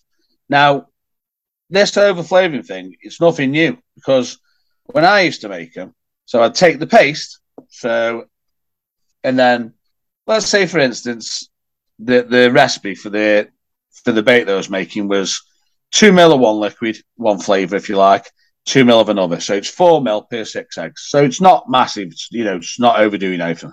Yeah. Yeah. So then, you, so then take that paste and make the baits. But then ninety percent of the time, I would put a glug of minamino in there, a glug of whatever fish oil I was using, a couple of mil of flavour, and that would be your baits then. So we were boosting we were boosting hook baits then. We were boosting baits nearly thirty years ago. Well, I was, um, and we used to catch on them, but we also used to catch plenty just on the bottom baits, um, where the attraction wasn't boosted up, and I didn't really notice any difference in the catch rates, but we just for some reason we used to boost them pop ups up. I mean, we'd air dry them, so that was one of the reasons why we used to think, yeah, we'll give them a little boost because we'd, we'd roll them, cook them, air dry them for five days till they went hard, and then whack them in the pot and just give them a little coat over with liquids, and then that, that'd be your root baits done then.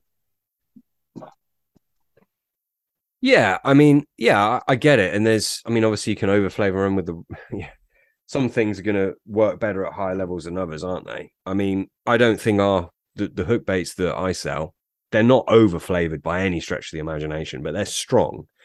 Um, a guy messaged us today. He's a good angler. He's caught some insane fish recently.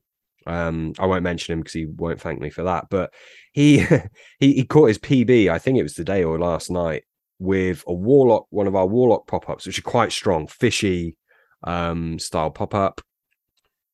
And he sprayed it with our Choco Stim, which is a bait spray. Which for a long time I was I just didn't buy into the bait sprays. Anyway, basically, he's got this this ball of conflicting flavors at high levels and caught a very old sought after carp with it. And to me, like even me, and I'm selling this stuff, that just seems like it like boggles my mind a little bit. I wouldn't if I was targeting that carp, I wouldn't be going down that route at all. But yeah, it still produces the the fish. So I suppose we're never going to know. Um, well, the, the thing is, though, for me, that just says one thing. That just says one thing that whatever you've put in the liquids and the pop ups, uh, it's been constructed properly, it's attractive, and you just basically you've got a grasp of the fundamentals of attraction, and and that just shows you that that's all it's down to. That's all it's down to. Yeah, you know. Because, I, know I mean, mean, you know, when you, you, I mean, I can remember lads. I can remember some. I mean, like I say, the, the very first, the very first I attract tube baits I ever made. It was only, it was 18 years ago, and I used to put 10 mil of flavour in per egg. 10 mil. Mm. Put loads of fish on them. 10 mil per egg. Yeah. But then, but then when I started getting uh, a bit more into it, then there was other lads telling me they're using 20 mil of certain certain uh, flavours, 20 mil per egg. You know, and it's it's it sounds sky high, but you catch plenty of fish. It sounds crazy, doesn't it? It, it really does. I mean, I mean, I mean, it just shows you as well, though, how much that we could be overthinking it all. Yeah. My yeah. my mate's just my mate's just gone fishing this week, um, over on Pride of Derby, and uh, he's gone on the. There's two pits there that are on the premium ticket. One's a bit easier than the other one. One's 12 acres, one's 18 acres, and uh, he's gone on and he's got hook baits on his rigs from the last time when he went fishing, which was two, probably two weeks before. And one of them's uh, one of my mulberry and cream pop ups, the fluoro, a white, bright white pop up. Yeah. So he's had it in the water. He's had it in the water for however long on his last session, probably 48 hours. Yeah. Not taking it off his rig, rocked up two or three weeks later, cast it out without doing anything to it whatsoever, caught a fish. On one on one water that I used to fish, it was the first weedy water. Well, it's the first weedy water that I fished a, a bit, and um, I used to use. I used to do an overnighter during the week. And if the uke bait didn't come off, and it was still on the rig when because um, I was catching, when I went back, say three days later, I used to cast it out, caught loads of fish like that. And yeah, and, and I'll be honest with you, you you can actually smell the hook baits, and you think doesn't really smell much at all now. But we're not a carp, are we? No, I mean it, everyone hails the uh, the ability of citric acid to catch carp. Doesn't smell of much, does it? Tastes of a lot. Smell, eh? Doesn't smell of anything. Yeah, it does. No, put it on your tongue though. You know it's there. Don't tastes you? like uh, tastes like um, Tangfastics, doesn't it? Haribo's. Yeah. That, that, yeah. That's all the time. I'm citric acid. So yeah. Yeah. Mm. yeah. But yeah, I mean, the thing is though, um, because of how liquid flavors, well, I mean, you you obviously dedicating a lot of efforts to flavors and, and stuff, but because of the fundamentals of how most, I say most because not all of them work like this, most liquid flavors work on the ionization process. Yeah, yeah. Then it then it shows you that you don't need an awful lot of it to be in there to be ionizing still. So you know, I can remember Tim Paisley. One good thing he did say uh, when he was trying to explain ionization um, was like thinking about a battery. You know, the longer it's used for, the it drains down. Um, and that's, I suppose, a good analogy for our liquid flavors working. But I think you'd be surprised that you'll still be getting ionization off very, very low levels of remnants of attractors that are left in a bait that's even been out for 48 hours or even longer, even longer, you know. Yeah, if if the baits are if if the flavor is its yeah. sole function is ionization, uh, which I I think yeah, to be honest, most flavors not... out there, you switch them switch them one for the other, it's going to make no different from the bait because it is just the ionization that it's providing, right? Maybe some pH yeah. change as well. But like but like you say, um, not all flavors are working just on ionization. Absolutely not. No. Totally agree. You know, like your squid and octopus isn't really working on our night. Well, they're all working. Well, uh, actually, technically speaking, um, we are a little bit wrong because even amino acid attraction and stuff is based on ionization, but it's uh, it's all a little bit it. different. Yeah, it's all a little bit different than than like taking an acidic attractor. Um, I mean, some of them are work, some flavors are working on the taste and uh, some of them have even got molecules that are specific for certain receptors and stuff. So it's a lot more. It's a lot more in depth than than what what you would believe with some with what some people say. Yeah. Yeah, agreed. Definitely. I mean, the obviously we've gone down some rabbit holes. the other thing that we wanted to really touch upon was, and we have sort of touched on it, is targeting the bigger carp is there anything that you're doing or or you're helping your so i mean oh, you have a lot of people using your bait don't you? And i'm sure you have some sort of core group of yeah testers, I mean, which even i mm. do now which is fucking amazing because it's like extra time on the bank. It's a it's a luxury mate. But yeah. is there anything you're doing or your guys are doing to try and target the bigger carp i mean the there's this is another massive subject isn't it? I mean I mean, I can say whatever I want, can't I? But you've got to validate what you're saying. I mean, I've been caught fishing a long time. I don't drive a car, um, which is a big downer for fishing. Like, it's amazing I've ever caught anything really because I rely on lifts. yeah. um, you know, but I've caught the biggest fish out quite a lot of lakes. Now, you know, I don't really think um, so you can really talk about it unless you've caught a few, because otherwise you're just saying stuff, aren't you? You're just saying stuff. Hundred percent. You know, um, I mean, I, I think since since 2005, I think I've caught the biggest fish out of 11 different waters. Um, but they can range massively in size. You know, depends where you're fishing. Depends where you're fishing. You know, some of them might be like scraper twenties, and the biggest one's like forty-one pound.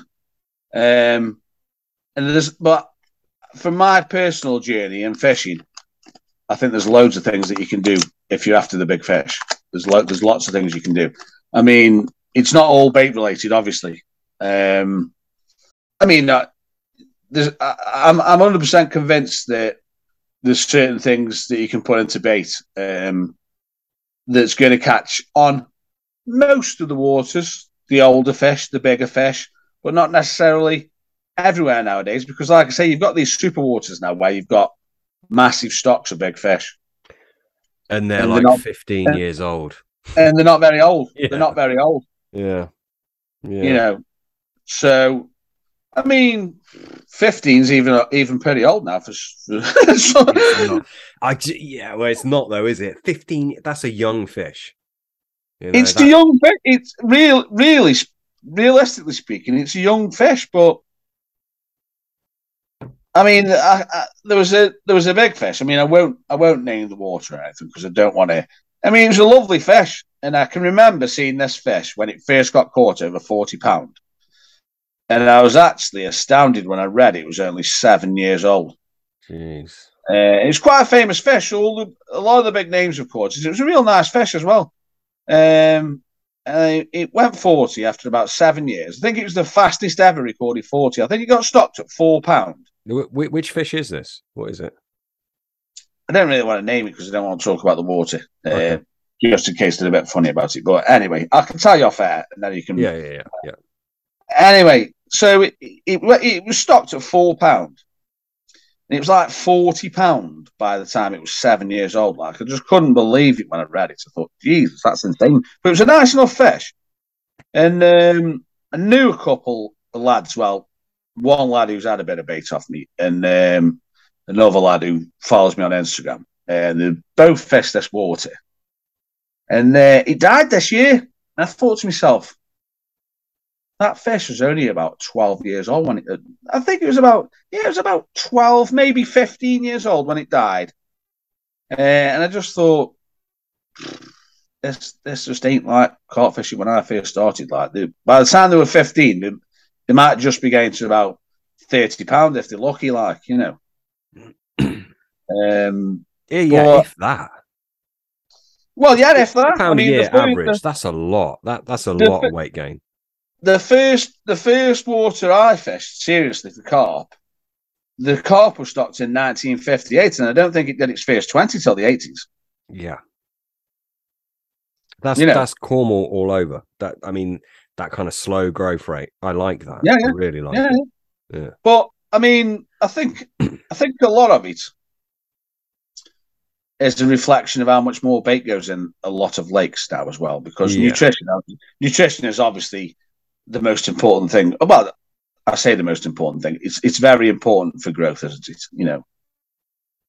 Yeah, or just a fucking abundance of yeah, Natural yeah. It, it food, all yeah. comes back to Yeah, nutrition. nutrition. It all comes Yeah. back to nutrition. yeah. Of course it does, because what people forget, and I'm 100% convinced that my bait's done this on some lakes, um, it enriches the environment. Bait is fertilizer for the lake. Yeah, yeah, yeah, yeah, yeah. Yes. I think- this is I think, Ben- I think I think Ben Penninger talked about it when he came on, saying that although his pallets um, break down fast um, and they're vegetable based, they're enriching the environment because all the diatoms and everything all increase in the water, so the natural food becomes more abundant when you put those feed bait in there. Yeah, because the thing is, when we put bait in the water, we're not just feeding the carp and and the you know the tench and the bream. We're feeding all the little critters in there as well. We, we are the- we are affecting yeah. we're affecting the the ecology of the lake, aren't we? It, everything plays into everything else. You are fertilizing the lake, aren't you? Yeah, yeah, You know. yeah. Ben I had um just speaking of Ben, he had a, a theory on gut length, depending on what juvenile carp had been brought up on. So like fish meals versus say plant based meals. Do you have any? And he didn't. He didn't draw any hard or fast things. It was just a theory he had. It was like a thought process that he shared. I don't know if it was on air or off air. I can't remember. Um, but have you got any thought process on that? Can't remember that being on the podcast. I mean, Um, I it might- only- we, we've spoke did off there. Yeah, yeah, but yeah, I did. I did only listen to the podcast once though, but I did. I did. I did enjoy that podcast. thought it was quite good. he's I Um, he, he I like speaking to Ben. He's very knowledgeable. Um, Yeah, yeah. his stuff is is very interesting. He's got a product actually, G Force, his garlic liquid. He gets specially made for him. Um, yeah, well, he's got that. He's got the naturopath, hasn't he? That's um, yes, hmm that's like a medication for getting rid of argulus, and uh, I do believe. I mean, I've always known that garlic is uh, antiparasitic, but after I listened to his podcast, I did a bit more digging because he. I think Ben said that although garlic is an antiparasitic, um, the active component that uh, deters the parasites is far more potent if it's in in the oil that's extracted before it's all mashed up. Because garlic garlic's a funny one because you only you only get the smells and stuff off it from the volatiles when they've all been smashed up and some of the cells have Yeah. been broken. Yeah, yeah, yeah. Um, yeah, The Allicin. Uh, yeah, that's it. Yeah, um, but I do believe that he is onto something with um, that Natropal because I've spoke to a few lake owners and they have used it and they've all said it has virtually eradicated the um, the argulus in the lake. It, it- they can they, they can be a big they can be a big problem. Argulus can a big problem. oh yeah, yeah, yeah. These lakes where oh yeah they show a lot, they they bosh out a lot. Generally, there's an argulus problem. That, that's why they're they're jumping out. Yeah, sometimes. I mean, yeah, not always. I don't think, but yeah, I mean, the argulus can be a big problem. Mm. you know, because they're they're they're very very um, they, they irritate the fish badly, and the fish can rub themselves up and make a real mess of themselves with the argulus. And then you've got second, then you've got secondary infections happening and all sorts, and it's bad news, man. I mean, that water that I spoke about, that first water I ever seriously fish for carp, uh, that was stopped in 1958. When I first joined in 1995, uh, I mean, it's a, it's a long time ago, so you've got to put it in perspective. There was probably 2020s in there, which, you know, some now people just go 2020s. I mean, it had done a 39 pounder, but it was it was carrying spawn. But in Stoke on Trent, where I live, that was like, everybody wanted to get in that water. Yeah, I mean, you got to remember it's 27 years ago. 27 years ago. So, Yeah. you know, they, they were big fish then. That was that was like a real good water with 20, 20, 20 pounds, and especially old fish like that as well. But what happened there is, um, when I first fished that first two years, 95 and 96, it was quite a busy lake. And then by 1997, for some reason, it just started getting quiet. there was a lot less bait going in. And then by the year 2000, the, the condition of the fish had started deteriorating. They were losing weight. There's argulus and stuff. It was, and that's when I think a lot of the originals perished. Then I mean, I didn't fish it much, um, but it was just. I went back on there a few years later because I'd always kept the ticket, and it, was it was just a different lake. It was just a different lake, you know. But that just shows you the the importance of the nutrition as well, because there's a lot less food going in there. Yeah. Yeah, that that's the thing, isn't it? But but I mean, back back to Ben's product. He's uh, he's got his nat- Natural. He's got the G Force liquid as well, which is like garlic or garlic based, obviously, which is a lot stronger than the the Natural. Um, but that's an interesting product. I don't know if you've ever looked at it or used it. I've got loads here. I can send you some if you want. Yeah. Um, what what is that a liquid then? Is it? So, yeah, it's a liquid. Um, it's something he gets. It's exclusive to him. He gets made up, made for himself. Um, it's in the Natural, but obviously diluted into Yeah, the carrier oil. Yeah. The, yeah, which I don't know if I can name, but a certain carrier oil which diluted into. Uh, I think that's basically Yeah. it. But it, it probably works. he well. probably u- he probably uses rapeseed oil to guess. I would say in that natural. I would guess he uses that. Yeah, I don't know if I'm allowed to say or not, so I won't. I won't comment on it. But yeah, Yeah. the actual the actual concentrate liquid, man, that that has got some mileage in it. If you if you mix it with certain things, that is, um, yeah, interesting stuff. Very interesting. He should bring out a bait w- with that in, um, like a like a hook bait. With yeah, I mean, I know he does. I think it's called Smart Mix pellets, um, which are Yeah. very good. That has the garlic in, but Yeah, I mean, I, I'm. Garlic's an interesting one, I think. yeah, I rate, I rate I rate garlic massively. Um, you know, I do use powdered garlic. Uh, well, there's garlic in a couple of my baits. Um, Yeah, I, mean, I do. I do rate it massively. I mean, I, I do. I do hear some people say that they don't think it's any good, but I, I think it's. Uh, I think it's very good garlic. See- I, I even think the essential oil is good as well, and some people don't rate that either. But That's I, what I was going to ask you. You you're an essential oil man. How what do you think of the garlic essential oil? And is there Yeah, I a particular type you like? I think it's good. Well, I mean, the, I don't go into it as much as you do, Sam, with um, looking for the best one on the market and all the rest of it. If I get one and it works, then I'm happy with it, and that's it. Yeah. Yeah, fair. Do you, it, so is essential garlic essential oil in one of your baits, or just use the powder? Uh, I just use it. That's just how I use it. That's it. I mean, it's like it's like Trenton, another one of the local waters. Um, there's lads going on there. I mean, the, uh, and, and on a national scale, it's nothing like. But there's fishing there to thirty-five pound now, and there's quite a few thirties. It's seventy acres. I mean, I love that water because I fished it since I was a kid. And um, the lads who are just going on there with my baits with the with the garlic and uh, they're they're embarrassing the rest of the lake. To be honest with you, I know you shouldn't say, but they are. I mean, they've caught that many fish this year. It's unbelievable. Mm. You know, and it's not an easy lake anymore. That it's not rock hard because there's a few hundred fish in there, but it's 70 acres, so you've got to make sure you're on them. You know, you can't just you can't just rock up on there and fling things out and think you're getting catch because it's, it's not happening. Like Yeah.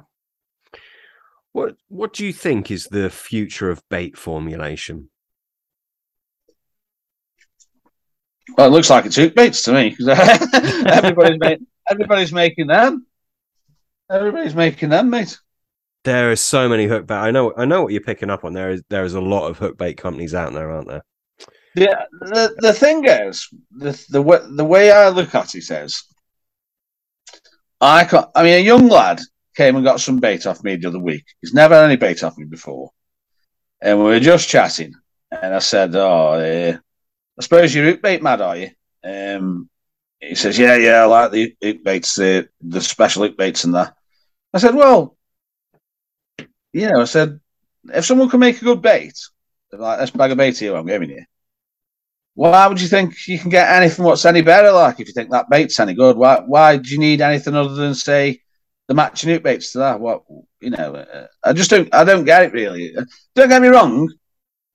I, I have gone on waters where bright hook baits um, will outfish uh, and match that hook bait, uh, and even all the time, but sometimes at different times of the year. But um, I mean, all my baits that I make. Uh, and I'm even getting back to making my own fluoros now because I used to have, I was having it made for me for two years, but I'm not entirely happy with them, to be truthful with you. Uh, I was never, it never sat well with me selling something that I didn't actually make. So in the end, I've decided I'm back to making my own impact pop ups, as you call them, whatever Yeah, good man. the bright the bright ones. Uh, it never it never sat with me. One reason why it never sat with me properly is because the chap had never disclosed to me what levels he was putting citric acid in, which I said to him, Well, do you think I don't know why it's effective at like? And he said, Well, um, I, I can't tell you what I'm using it at. And I thought, Well, I said, All right, then I'll I'll buy some off you. Uh, because it was always a pain in the arse doing the bright ones because I've got a busy little unit where I'm making loads of bait. So you've got to have Yeah. everything clean. It's a pain in the arse, as you know. You've Yeah. got everything. Everything's. got- I mean, it's like you. I bet you don't roll hook baits at the same time as you're rolling bait. You just can't do it. Oh, absolutely, mate. I, no, there's it's one day, so it's like we're rolling tree fruit that day. That is it. like nothing else can can be rolled. Uh, Everything's got to be spotless clean, hasn't it? A hundred percent. Yeah. Um, but anyway, it never sat well with me. Um, and the other thing was um, when I actually I bought some of these baits off in these blanks, um, and they got a few things in them. So there's a couple of other powders that weren't in them. So I knew I could solubilize them uh, and get them in there. So I thought, well, they're going to be near as damn it sort of thing. But the very first time I got any, I did actually take them on a very, very easy water. I mean, it was freezing cold though as well. It was the end of November. It was freezing. But my hook baits were my my pop ups, my bright ones that I'd already rolled. They did outfish these other ones. Um, so even straight away, I thought, hmm. you know, I thought I'm not 100 percent sure on this. But to be fair, uh, to the bloke who I was having them off. They were they were decent enough. The buoyancy of them was good, and the durability was good. Um, and the lads have caught loads on them. I mean, I don't use cheek baits that much, um, and the lads have caught loads, and they've caught some big fish. I mean, they've caught that big in, in the other park in Stoke a few times, and that's a big fish for the area, thirty-five pound. But yeah, just just decided to go back rolling and rolling them myself. I mean, uh, it's going to be a bit of a pain in the arse cleaning everything off all the time, but I'll think I'll just set aside days for doing them, so I haven't got it intermingling Yeah. with days rolling bait. Yeah, you got you got to roll them yourself. I mean, the thing is, you can. There's so much you can do with a hook bait that you can't with a feed bait, and vice versa. There's so much you can do with a feed bait you can't with a hook bait. I think that's the beauty of them. But I mean, okay, yes, I sell hook baits. I don't need to sell hook baits. Like I don't. I don't. Basically, I don't make any money from it. By the time I have to pay for Well, you, you the website got, and shit, you just don't, mate. You- I think that I think the bait with you, the what you're doing, is just a bit of an hobby. What's turned into something what can just sort of pay for itself, if you like. Hundred what I think. percent, hundred percent. you've got you've got your main thing that you do for a living. You know, your nutrition stuff, what you do, um, and then obviously I think you just took the angle with the bait. Yeah. If it pay if it pays for your, your hobby sort of thing, then it's all good. It's all good. Yeah, Yeah. exactly. It's a, but it's, a, yeah, it's a it's a it's a passion for you, isn't it? The same as just for all of us who are interested in bait. Yeah, I just yeah, I freaking love bait. I get immersed in it. It is it, it's it to be honest, it's more of a hobby to me than angling itself. Like I know that sounds odd, but it just is. I just I mean, fucking there's- love there's- bait. There's there's been times with me, mate, where I haven't even been that bothered about going fishing because I've been that immersed in what I'm doing with bait. Yeah. But you have to go out and test it, don't you? Or you have to have people testing it for Yeah, you. yeah, yeah, yeah. I mean, I you know, yeah, I've generally always tested everything. Um, I've always generally been the first person Yeah. test anything. Uh, I have to, I have had a couple of things where I haven't haven't bothered with. Uh, I mean, that Frank that Frankie mix I sell now, I didn't really test that. Um, I just let the lads test it, but I was hundred percent sure that that was going to be a real good bait anyway. Before I even before I even gave it to anybody, I just knew it was going to be a very good bait. But how amazing is it? Like formulating a bait, maybe testing it a bit yourself, and then sending it out to you know a probably a small group of really good anglers, having them test it for you. So it's like like they're working whilst you're not. That is such an amazing feeling for me, and it's it's fairly new to me. Obviously, I'm I haven't been selling bait anywhere near as long as you. Uh, I've been rolling it for a long time, but having field testing and stuff, it's a luxury, right? Because these people are out there testing your theories, and that is that's an You've amazing thing. Gives you more power, doesn't it? More scope to to get better. yeah, you've got you've got to trust them, haven't you? You know, it's Yeah. hard. Get, it's hard oh, getting- it's yeah, hard oh, getting- it's hard getting oh, yeah, yeah. people. You need the right people. I mean, the bait game's a weird game, mate. I mean, it's very weird. Um, you know, I've had like some, go- I, I've had some good anglers who've come to me on the strength of the podcasts I've done with you, but they haven't lasted. They haven't lasted. People are weird, mate. I mean, I've had people saying my bait's the best bait they've ever used, but they won't use it anymore because they don't sort of gel with me, kind of thing. But that's it's just a funny business. It's a weird business. I've been doing it quite a long time now, and uh, it's a funny game. Yeah, bait bait is like people's diets. Like they'll get like subscribed to a certain bait or a certain diet, and then they seem very. It's like almost a fucking religion to them, you know. Yeah. It's, it's, it's odd world, very odd. Yeah, I mean, there's not many people doing it as well now. I mean, the bait world. It's, uh, there's, there's lots of people doing it. Loads of people doing it. But, how I mean, is- it's like it's like with the baits, though. I mean, I do look at. Um, I have a look at some some pages for baits and stuff, and I see some of them. They've got like twenty things that they're supposedly putting in these Yeah. baits, and I'm thinking, and I'm thinking to myself, I mean, what what levels are you putting them in? Are you actually putting them in at any level that's going to be um, a factor in the success of the baits? And I think I'm, I'm just looking at the stuff and thinking because it wouldn't pop up. That that wouldn't even make a pop up. Yeah, and the thing is, like, more is not better. Like, I don't, I certainly don't add in like as much good, sh- you know, quote unquote, good shit as I can, because things conflict with one another, don't they? And you, you, you design a bait, you want it to go down a certain avenue, and uh, you can't do that by just adding in everything that has a proven track record. You know, generally, you're not going to make the No, best bait you can do by doing that. It doesn't work like No. that. no, definitely not. Like I say, I mean, uh, I, I, I see some of these lists of things that they're putting in, and I just think, half of them can't even be in there at any any level worth even putting in. So I Mm. just don't understand it myself. Yeah. You know, especially when it when it's a when it's a pop up, because there's only so much you can put in there. There? Oh yeah, yeah. For buoyancy, you're on about, aren't you? Yeah, yeah, yeah. Yeah, yeah, of course. Yeah, I mean, it, it- hopefully you're relying on your refined milks for the buoyancy. Um, like they will get weighed down, they'll get hampered down. There's, as you say, there's only so much you can do. But to be fair, it's not that much of an issue because there's only so much you need to do. Again, you want to go down a certain avenue. Yes, have it backed up by X, Y, and Z, but I think there should be certain themes of baits, like it's it's working off of X or it's working off of Y. I don't think it should work off of X, Y, and Z necessarily. I don't think that makes the most effective bait. No, I mean, like like you say, um, it's like the old complementary system for making a feed bait, if you like. So if you're using certain things in your bait in powder form, you should be should be using certain liquids to complement what you're doing with the powders. And I, and I suppose that's that's the way that you you can design an it bait as well. Yeah, I mean, there's a lot of avenues you can go down, isn't there? I mean, it, it's fucking never ending. Um, and and and in a large part, that is what makes it so compelling, isn't it? Because there is so many fucking variables. You're never gonna, ma- you wouldn't, no one will ever master the bait game. Um, and I mean, you know a hell of a lot about bait, far more than than most people alive. But you're never going to complete it. You're never going to know everything there is to know about bait. I'm sure you'll agree with that. That's the beauty of it. You could spend Exactly. ten li- you could spend ten lifetimes doing this. Yeah. and you could come up with, you know, I mean, I, I'm happy with all the baits that I sell, um, or I wouldn't be selling them. But you could come up with an. I mean, Jeff Bowers sells quite a lot of different baits, and I bet you any money they're all decent. I bet you any money they're all decent catches. It just it just shows you how many different permutations there is. He he he.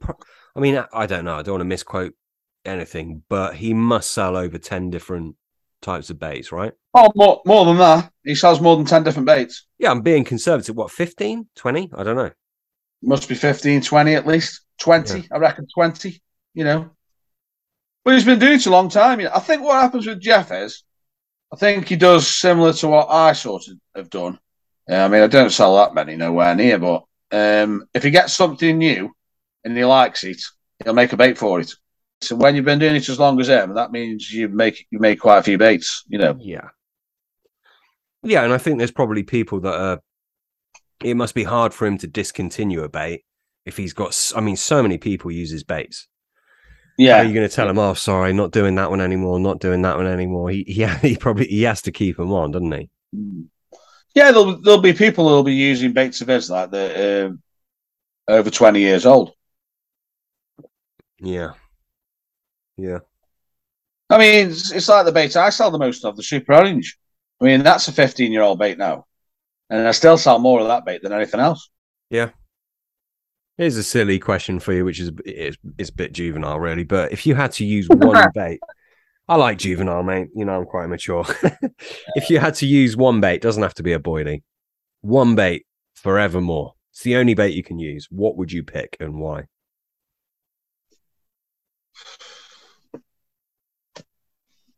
Probably would. Probably would say a boilie.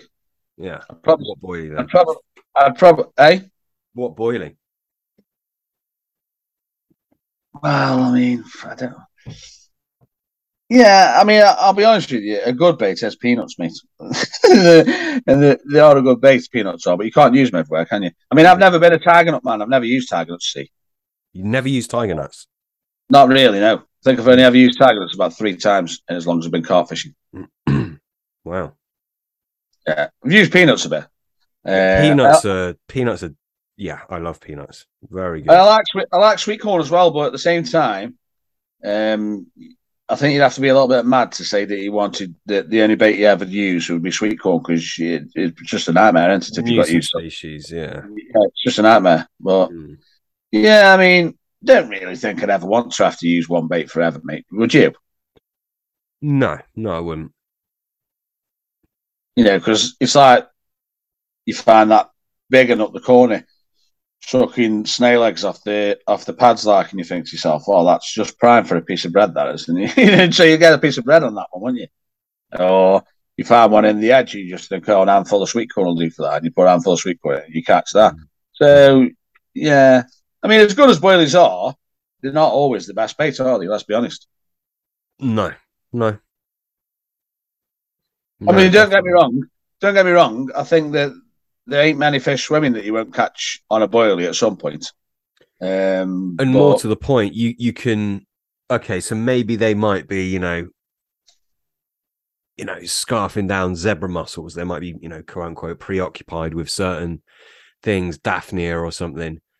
But if you have a very good quality boilie, you can turn them, and over time, okay, maybe not when you first find them, but over time you can get them hooked. No pun intended. You can get them on that boilie, can't you? You can get them eating it regularly with enthusiasm. Well, I mean that that's like when we're saying starting talk about targeting big fish because I, uh,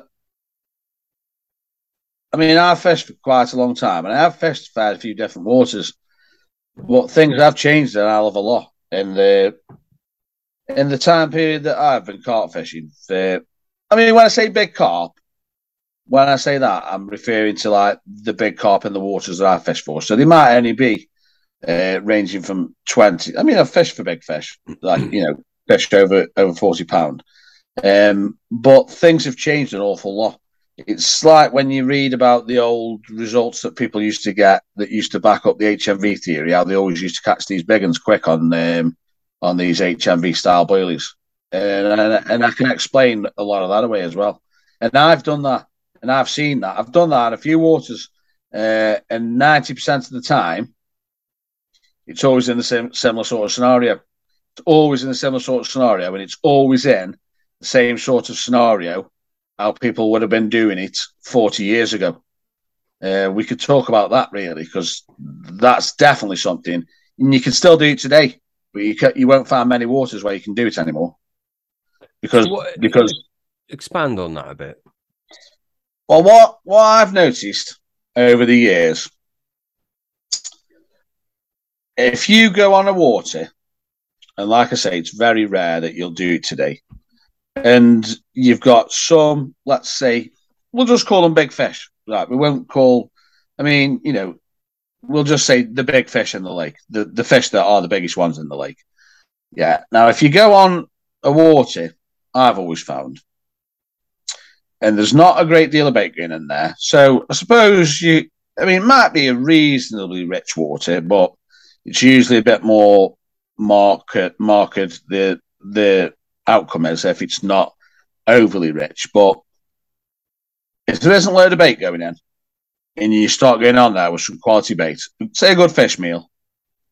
I've always found that you'll catch if there isn't loads of bait going in, you'll catch the big fish quite quickly, and you generally do that on on most places if you go on with a with a good quality bait.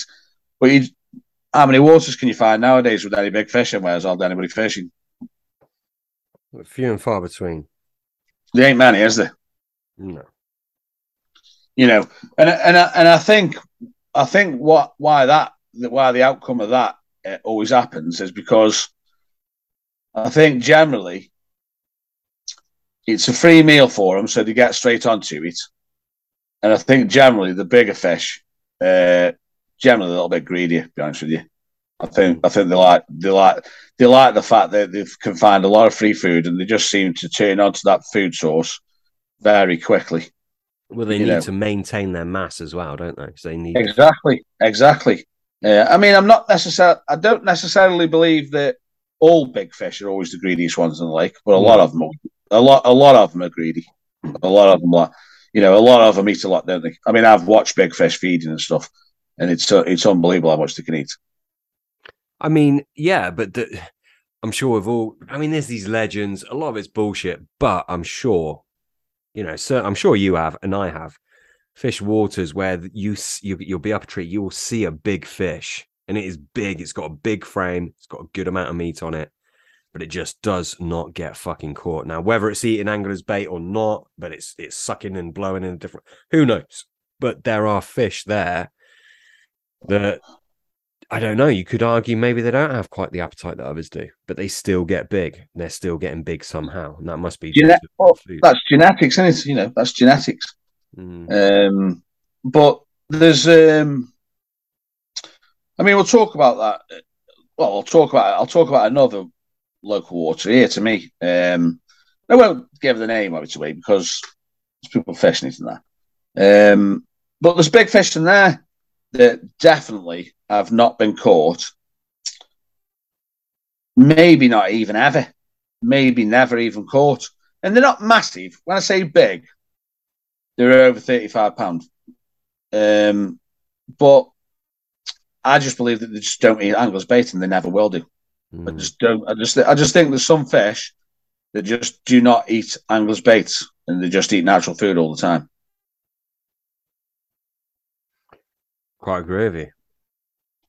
So are they spending most of their day sucking in these smooth, uh, small food items that have small caloric value, or are they just have a very slow metabolism? What do you think's at play there?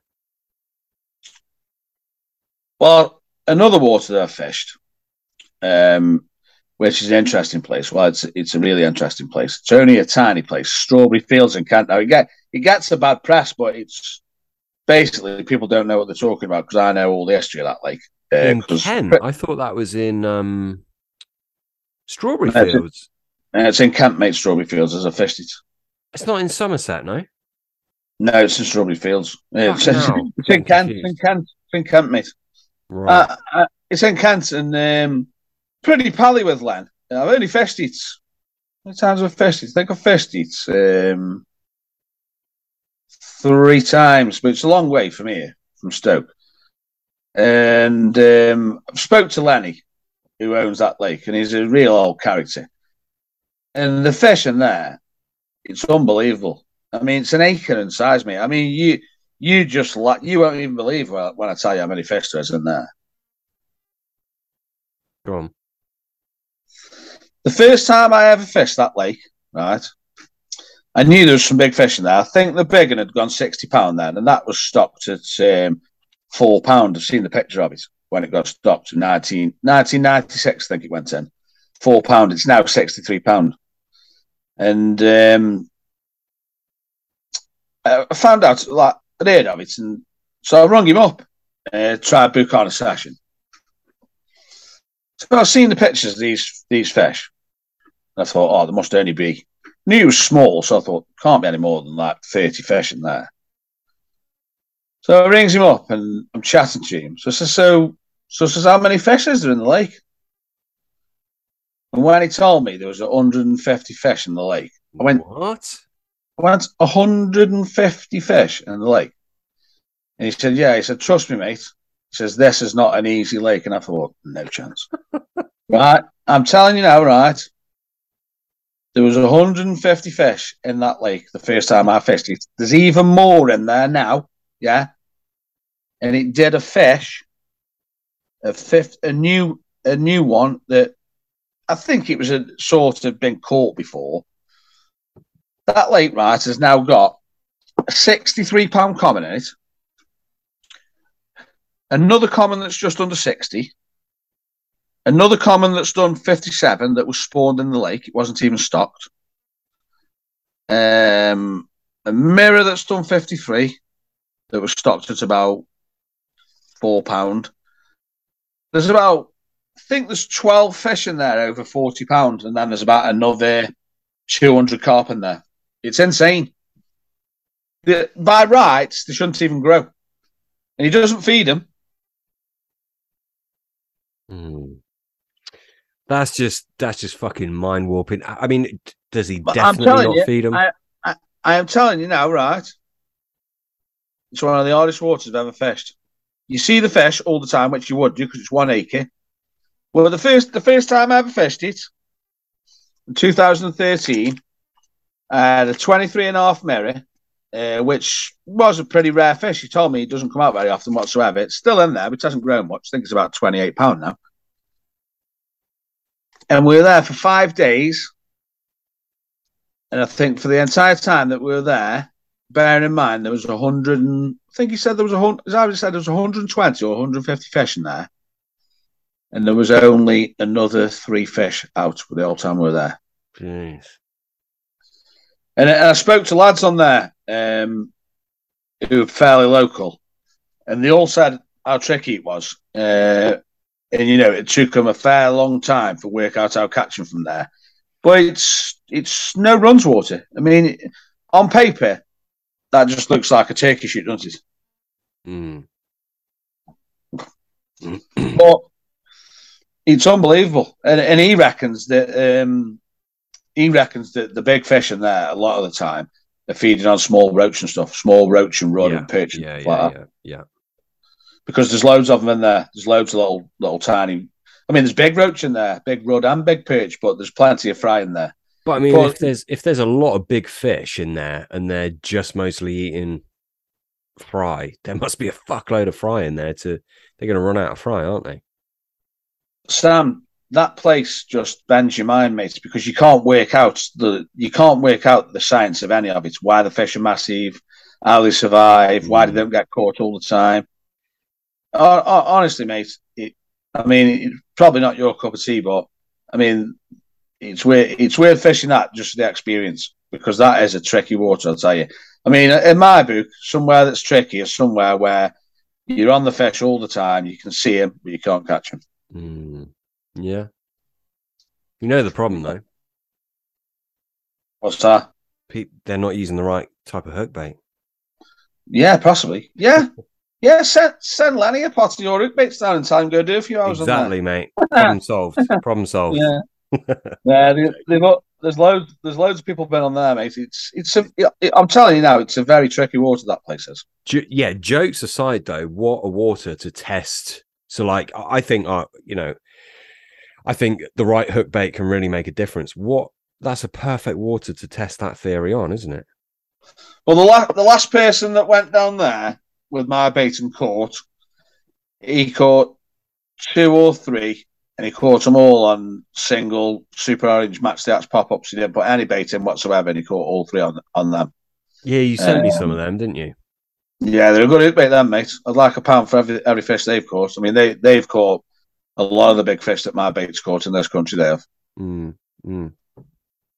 yeah, caught caught some big fish. They have good It's- bait. I'd like to fish there, but it's just not the kind of fucking water that would that would do it for me. It sounds horrible, to be honest. Just a No, it's not. It's small It's pond. not, no, it's, fucking it's not, horrible. It's not. It's not horrible. It's not horrible. Um, what do you mean, ram with fish or ram with anglers?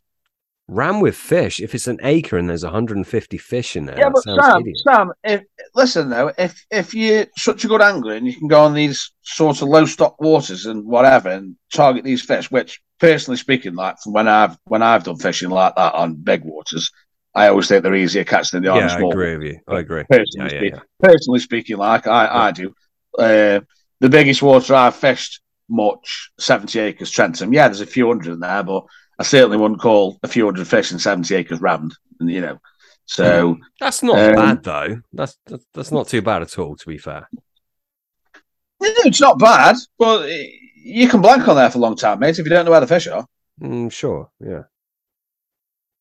You know, um, I mean, I, I, I fished loads of different types of waters. I've fished small waters with hardly any fish in, uh, some waters with loads of fish in, small waters, and I don't necessarily have the opinion that these waters with like twenty fish in twenty acres are the hardest waters. Personally, like I don't, I don't believe that at all.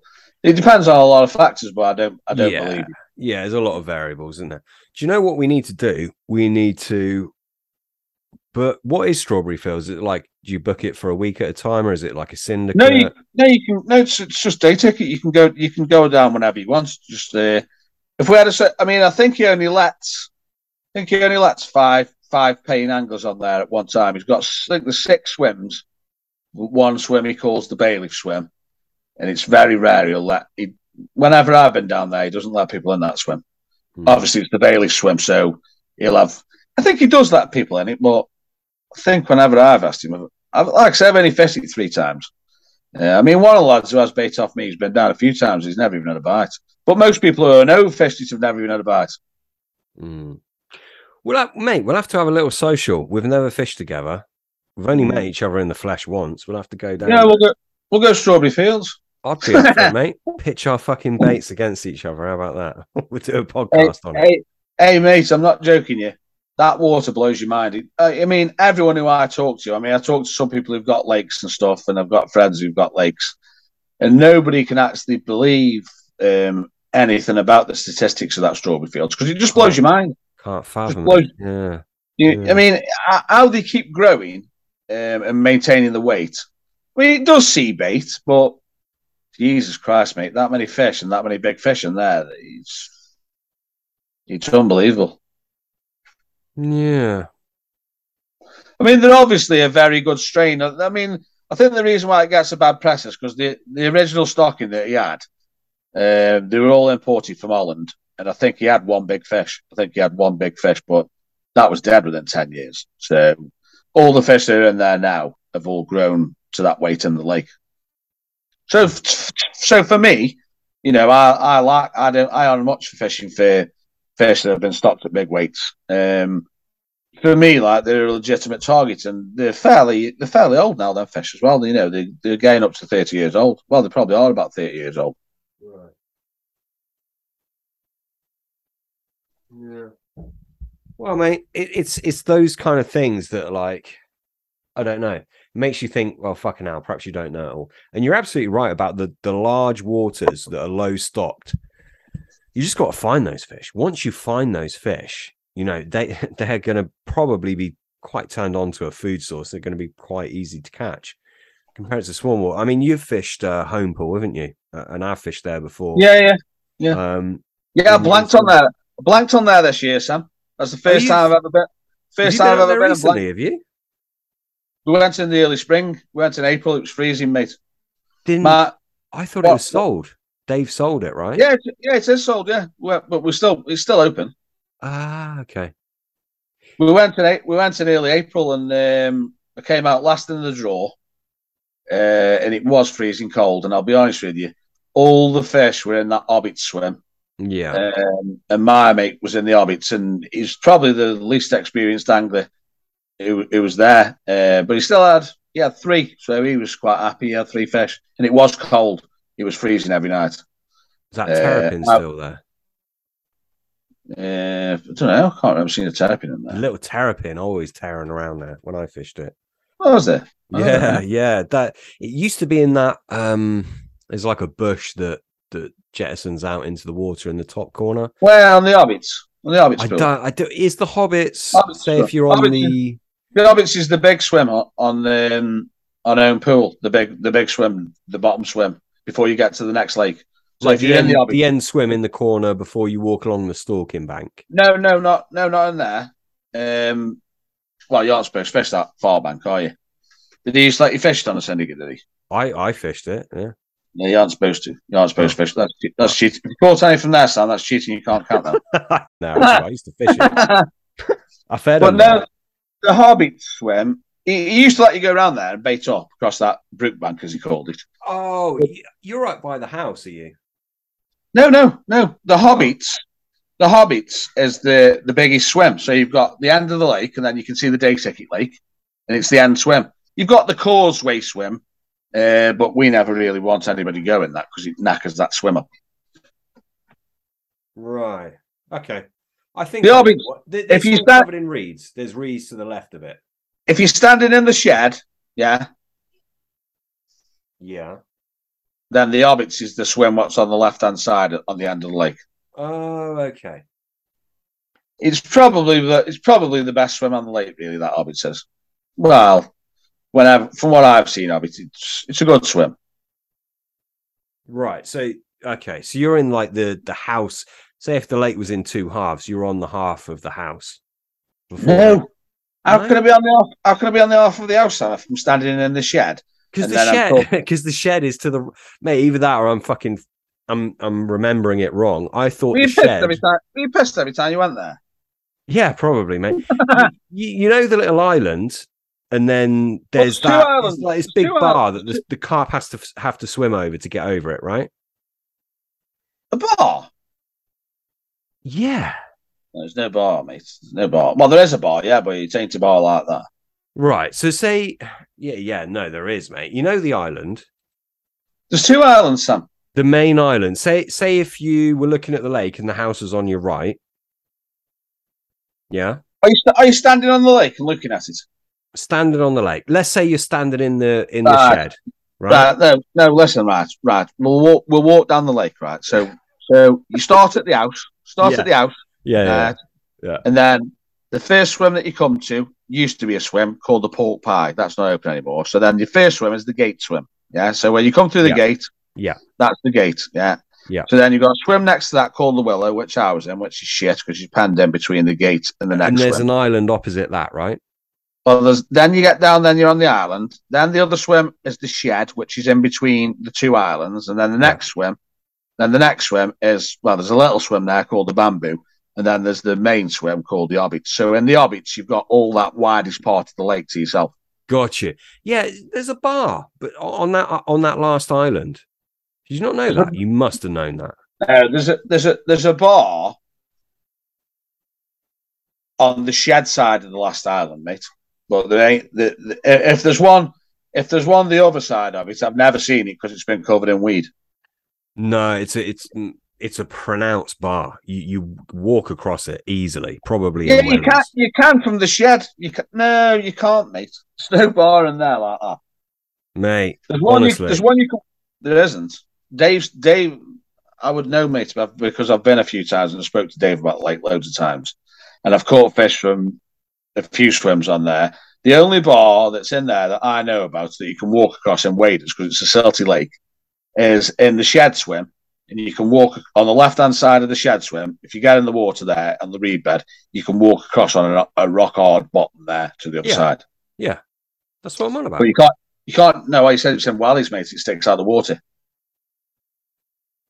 No, it doesn't. What do you mean it sticks out of the water? Well, you said the bar sticks out the water and you can walk across to Wally's. I'd like to see Wally's, mate. Where the Wally's go up to your chest. Well, the fuck. It, okay, all right. Well, let, let's say you. All right, let's say you walked across it in shorts. What it's going to be? What knee height? It's a bit deeper than that. It's a bit deeper than that, mate. Mm, I only fished it in winter, so maybe the water's lower. I don't know. I don't know. It's a bit. It's a bit deeper than that. It's a bit deeper than that. If you go across Tim Waders, it's probably about.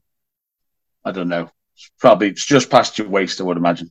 No, mate. No. Yeah, it is. Yeah, it is. It is. Trust me. But is the water deeper either side Yeah. of it? You'll have to get Dave on, mate, to run the lake. He'll tell you. I'll get Dave on. Yeah, it, but is the the water's deeper either side it, right? Yeah, not much though. Well, so it's a bar. It ain't, it ain't a bar like you're talking about, mate. So what, uh, as deep as your Wally's now. Mate, I think it is.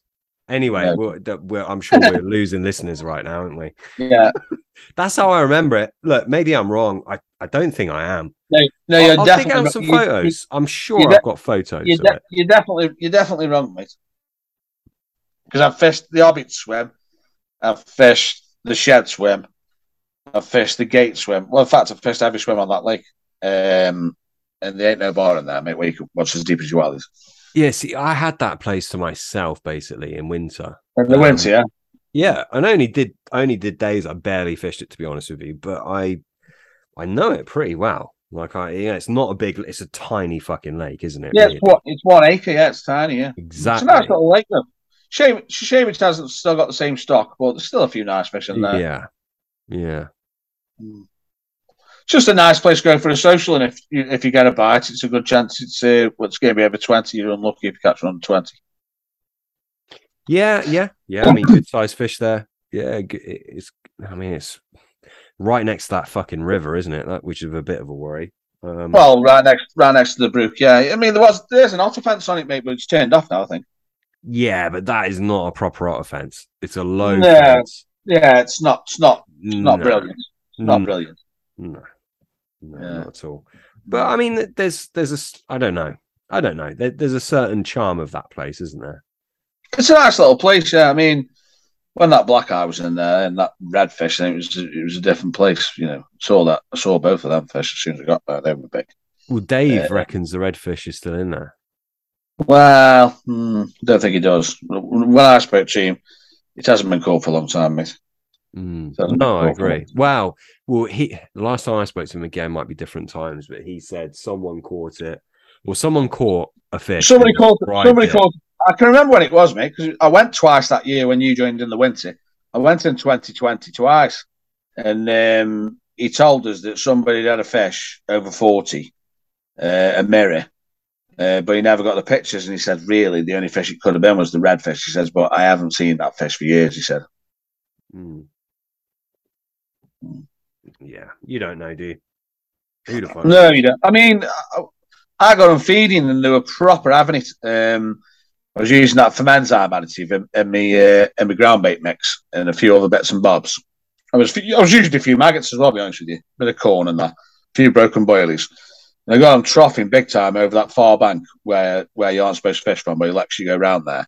Mm. And I'm 100 percent convinced I saw a couple of fish that Dave thought were dead. Um, so who knows? I don't know. But since Billy's had it, the new owner, it's just the same fish that keep coming out all the time. So it makes you wonder what's uh, what's left in there. You know, it, it, yeah, it's odd. It, it's definitely not a pushover. I don't think it's a hard lake by any means. No, because it's that because it's that small. Um, I mean, if you've got a couple of days, especially if you've got it to yourself as well, you should catch something. But it's one of them. So like I said to you before, even on somewhere that small, uh, I mean, he's put a few fish in now, so I think there's more fish in there now. I think there's over 30 fish in there now because there never used to be that many in there. Um, you know, it's, you, even on places like that, you don't go on and catch every time you go on there. Uh, you know, if you've only got a night or whatever, you, you, won't go on and catch every time you go on there. Mm-hmm.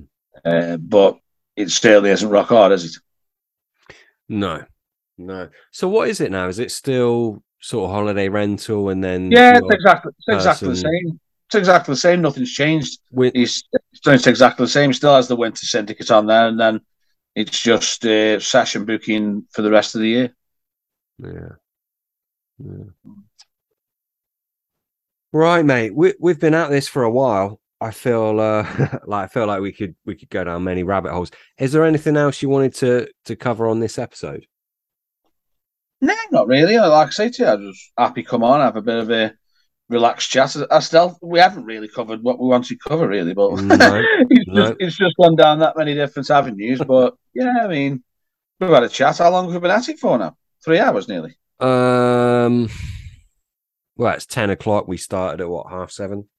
Yeah, yeah, two and a half yeah, hours. Yeah, yeah, been doing a while. Yeah, mm. Mm. yeah. I mean, mate, you you got to come back on if you're up for it, and and we'll talk about. I think selecting big fish is something we could speak about a lot. Yeah, we, we were going to get um, into that um, because, like I say, I mean, I've been caught fishing a long time. I mean, how, how long have you been? How, how, old are you now, Sam? 38. Yeah, so you're 10 years younger than me. So you've been caught fishing a long time, haven't you? Yeah, I was fairly late to it. I I did sort of you know, usual sort of silver fishing when I was younger. Um, I was a lot later to carp fishing. I think I was 18, possibly 19. Yeah, so still, tw- still, 20 years still, ago. 20 still years a long ago. time. Still a long mm. time, isn't it? Yeah. Mm.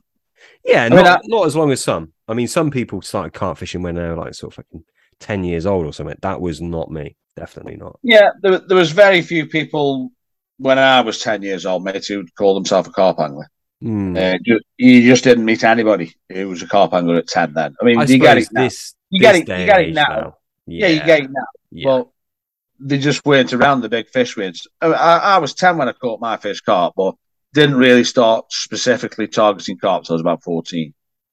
Yeah. And even even even then, that was a far cry from from what from what I do today. Yeah. Uh, yeah. So yeah, but you learn a lot, don't you, over the over the years? You know, Mate, it's, it's like all the time. Learning all like, the time. Yeah, yeah, because every water's slightly different as well. So you're always learning. If you're fishing different, if you're fishing different waters, I mean, that's another thing that does always amaze me. How some people can just stay on the same water for years and years and years and years and years. I mean, don't yeah. get me wrong. You get you get some waters that you probably could spend a lifetime on, but it's got to be a little bit boring just fishing the same waters for years and years and years. Yeah, I think I think you can learn a lot from from other anglers, from experienced anglers, but then you'll if you're passionate, you quickly come to a point where you're not learning any more from talking to people. It's like the carp themselves are the biggest teacher. You know, they're the ones that is teaching you. Yeah, Like, hundred percent. Who- Uh, uh, who's going to teach you something right now? It's going to be the carp, isn't it? And their behavior and their reaction to different things you're doing. That's how you learn, right? Every water is different, isn't it? Every Yeah. water is different. Yeah. And, that, and that's Good, why. That's why. Sorry. In in some ways, yes. In some ways, no. Oh no! Don't don't get me wrong. There's lots of transferable things when you get flip from water to water, and that's why you can go on one water and it's similar to the water that took you three years before you got any decent results. But you go on the next one, it takes you three months Yeah. because you've learned that much from the one that took you three years. Most definitely, yeah, most most definitely. But then, uh, uh, and the thing, and you can you can be attached to a certain ideal or, or certain theory for years, swear blind by it, proven so many times. You can go on a different water, and it just gets fucking blown out. It- it- you know, Yeah, it it's, Doesn't work. Doesn't work the same. That's there's like no mastering. There's no completion point of of this hobby that we love, carp fishing. And bait is a different hobby altogether. Really, there's definitely no completion there. But I think that's No. what's so compelling about it, right? Yeah, it's captivating. It? You can- I think once you're interested in baits, then you're always going to be interested in baits. Um, you know, you. I mean, most of the older anglers that I talk to now are far more interested in bait than the younger anglers. I mean, most of the when I say older, most of the anglers who are fifty or above, who I speak to, because I do speak to a few old fossils, like you know, and um, most of them are far more interested in bait than every, everybody who's say 35 or less you know because it's they started carp fishing at a different at a different era Different So, era. Thing- Yeah. things were completely different you know Mhm. things were completely different most most people are, are my age or above they've all made their own bait I can't believe you're 10 years older than me.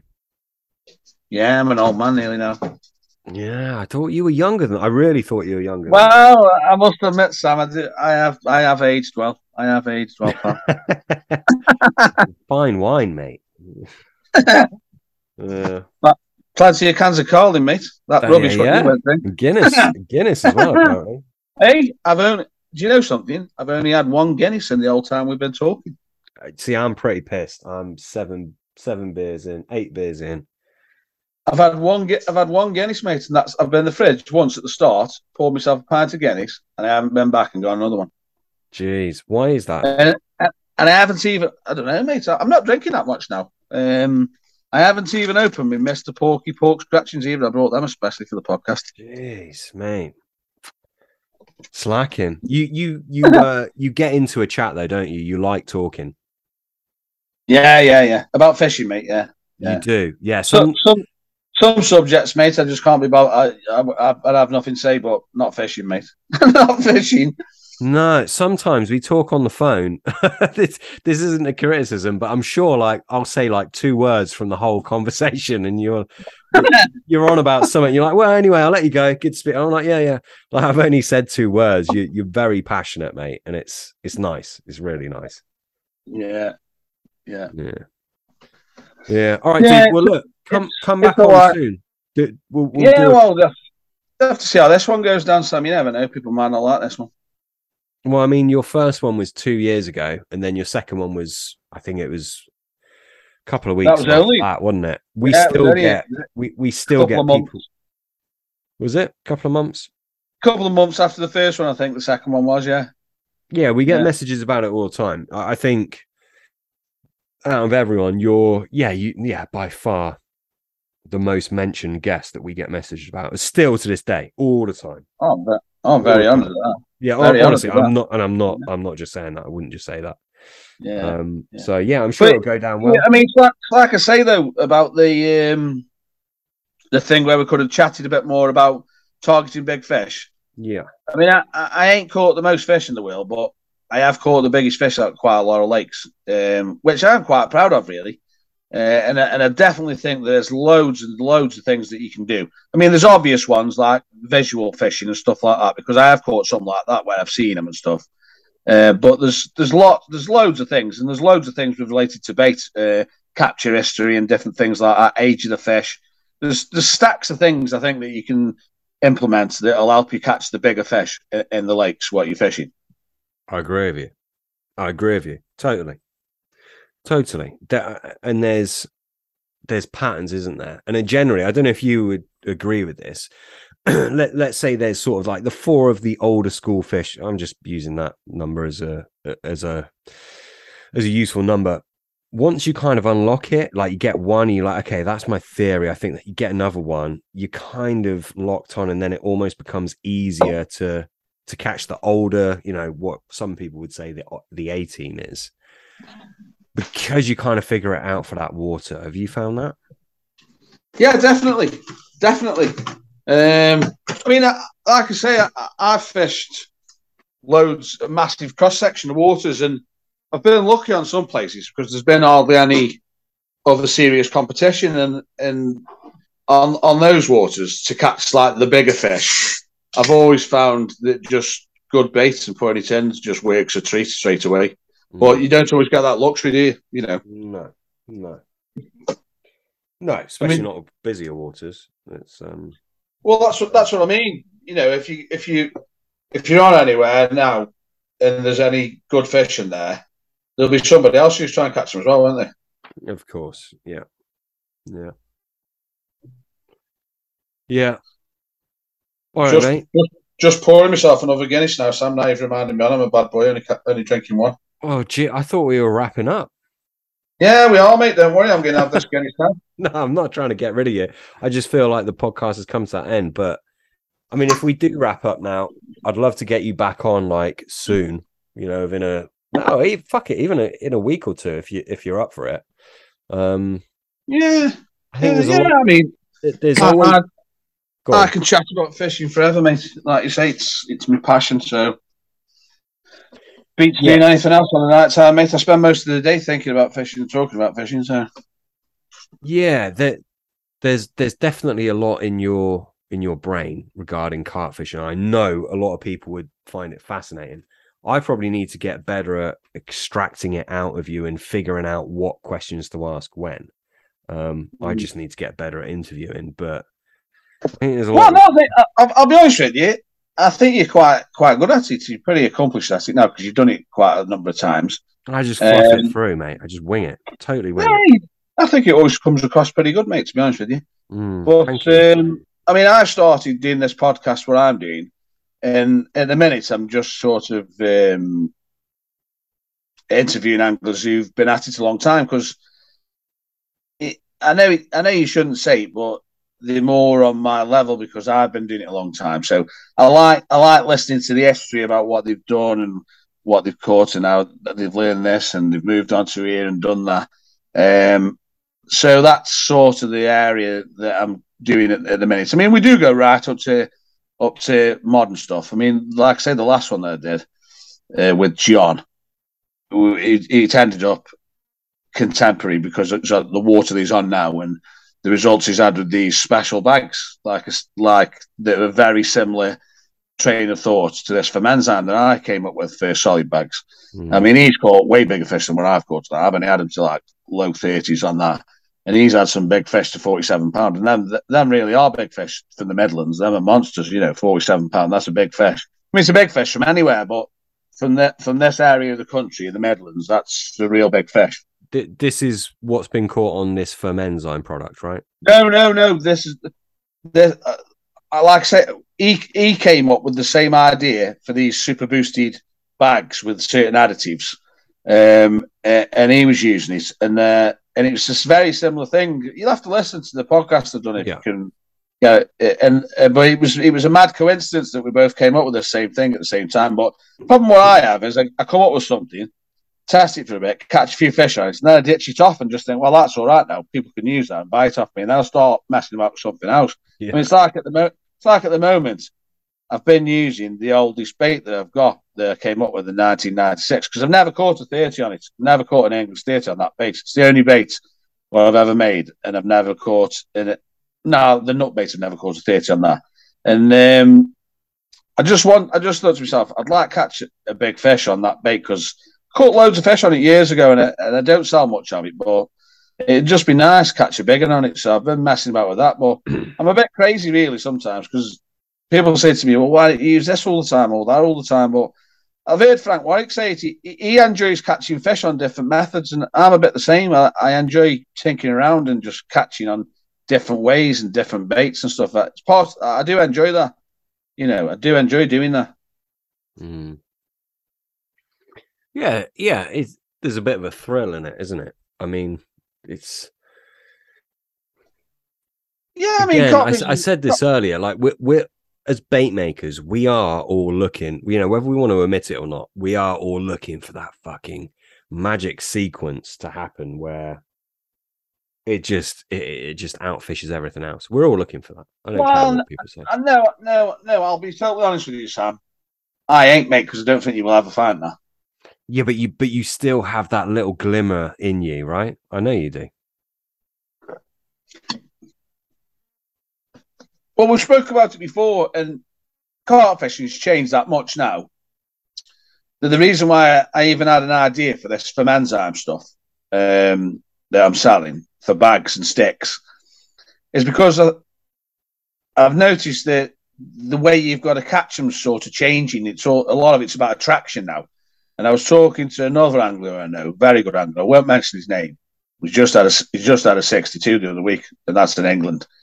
Um, and we were talking about it, and you know, he, he says it's the same on the water he's fishing. It's all about attraction. You know, a lot of it now is all about attraction, and um, I mean, I, I know this will be playing right into your hands because because then you'll go, well, yeah, that's why I need these super baits. But it's all about it's, it's all about the attraction of your trap. You know, getting the right signals in the water, solubility, ground baits, different powders and stuff, doing things to your bait. And, and I think it is now on a lot of busy waters because you've got a lot of you've got lots of waters now as well as well where the owners are feeding the lakes. I mean, I know you don't fish anywhere what's like that, but there's a lot of waters where you're doing it now. Hmm. But you're fishing lakes where, where, where you're pre-baiting all the time and you're all pre-baiting, so it's a similar scenario. Some of them, yeah, yeah, some of them. But I mean, no, pre- pre-baiting a lake is very different from a stock of fish that has been constantly fed ever since it was, you know, a sea. Yeah, oh, to- very totally, different, mate. Totally different, mate. Totally yeah. different. Yeah, I agree. With, I agree with you entirely. Um, because back in like I call it the golden years when I started serious carp fishing.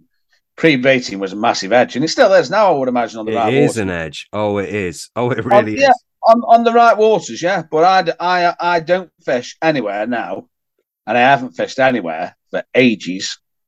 Uh, well, I have one water, but it was, you know, it, it, it was it was exactly like the old scenario where you go on with some bait and you'll catch the biggest fish in the lake pretty quick because there's nobody putting anything in there. It was just one of them scenarios. Um, wasn't the richest lake in the world. They were old fish. Um, but there's I haven't fished anywhere now with any big fishing for ages where pre-baiting's even viable. Yeah. It's difficult. Banks are busy now, aren't they? There's a lot of fucking the only, anglers. The, the, the only time you can sort of pre-bait, if you like, is whilst you're fishing, and then hope you can drop in same swim the following week. Mm. Yeah. I mean, don't get me wrong, because I always think that bait that goes in the lake, you can even sometimes sacrifice a session and think to yourself, well, I'm going to try and get about six kilo in this week so they can have a good taste of it. And you might think to yourself at the end of the session, I've overcooked the bait and that's why I haven't caught. I put way too much in. But then you can think to yourself, well, at least a fair few of them have had a taste of it now for the next session. Mm. Yeah. Yeah, I agree. Something's better than nothing, isn't it? Yeah, because we, if you believe in this attachment thing with bait and you can get them looking for that search image of your bait, then the more bait you can get in, the better. Mm. Of course, yeah. Yeah, we should do it. This uh, we should do this social me and you should should meet up. Anyone else can come if they want, but I mean, we should meet up, have a little bit of a fish off, and uh, maybe record a podcast on the. Love a strawberry, love a strawberry field social. Go down the Mad Place, Strawberry Fields. I'm up for it. I'm well up for it. It's a crazy place, that Sam. It'll blow your mind. Wh- When blow did you last fish that it? I haven't fished it for four years. I fished it three times. Twice in 2013. Uh, I caught one, lost one. The first session, second session, well, as good as lost one. I'd have taken. Yeah, that, that was a bit of a disaster. And then the then the third the third time I went, I must have had mate. I had about four weird takes that session, and I just think they're just riggy as anything, mate, because it's that small. The Lakers, Yeah. it's, it really is a it really is a, a strain. Well, you'll see if you go. You'll see if you go. Matt, uh, if if you can catch one out of there, right? I'll say this now on the podcast. If you can catch one out of there on your first or second night, I'll take my hat off to you. Done. Okay. Bet on. Challenge accepted. I'll give it. It really, it, it really is a very tricky water. I'll tell you. Hmm. Did you say you're friends with the owner? Yeah, I'm pretty pally with Lenny. Yeah, I mean, I'm not like don't talk to him all the time, but he'll be in my swim all the time if we go down there, mate, having a cup of tea. Yeah. And is it It- like it's easy to get a place on there, or you got to sort of know someone? What? No, anyone, anyone can fish. You just ring him up. I, if you wanted, if you wanted to do a social down there with me, and say, say four of us went down there, I'll just ring him up and book on, and just pay him the money, and then we go down. Okay. Yeah. We, we'll sort of. I'm serious about it. I'm deadly serious. I always think he's been feeding them with uh, hot dogs or something because he always tells you the best bait. In, he always tells you the best bait in there. He says, "Boy, there's a crap in here. Uh, hot dogs or something like I always say to you, or mussels or cockles or whatever." Uh, and I always used to say to my mates, "He must be injecting the hot dogs with steroids because the fish got that big." Why does he say hot dogs? That's weird. That's an odd thing to say. hot dogs are a good bait on there, mate. They caught loads of fish out of there. I never caught, Hmm. have you never have you never caught a carp on a hot dog? I've caught them on Pepperami. Yeah, well, hot dogs down there, mate. Hot dogs is the way, is it? oh, mate, oh, mate, that, that lake will blow your mind. If we go down there, we'll have some fun. Trust me. Yeah, we should. We should. We'll see if your super hook bait's working in there, mate. this is what I want to do. This is what I'm hoping for. We'll we'll we'll pitch them against the uh, we'll pitch them against your hot dogs. How about that? You've got a, No, you've got a won't- I Frankfurter bait, haven't I you? won't, I won't be, I won't be, using, yeah, I won't be using hot dogs, mate. What will you be using? Never you mind what I'll be using. Will you use one of your baits? I'll use one of Opti baits, and we'll we'll see we'll see what comes out tops. Yeah, yeah, Deal? I'm up for it. I'm up for it. I'm up for it, mate. I'm really up for it. Well, Dean, hopefully you'll come back on in the very, very near future. And uh yeah, we'll cover the other bits we didn't get a chance to cover. Yeah, no worries, mate. It's been nice talking to you again, Sam. You too. Take care, man. And you, buddy. Bye, mate.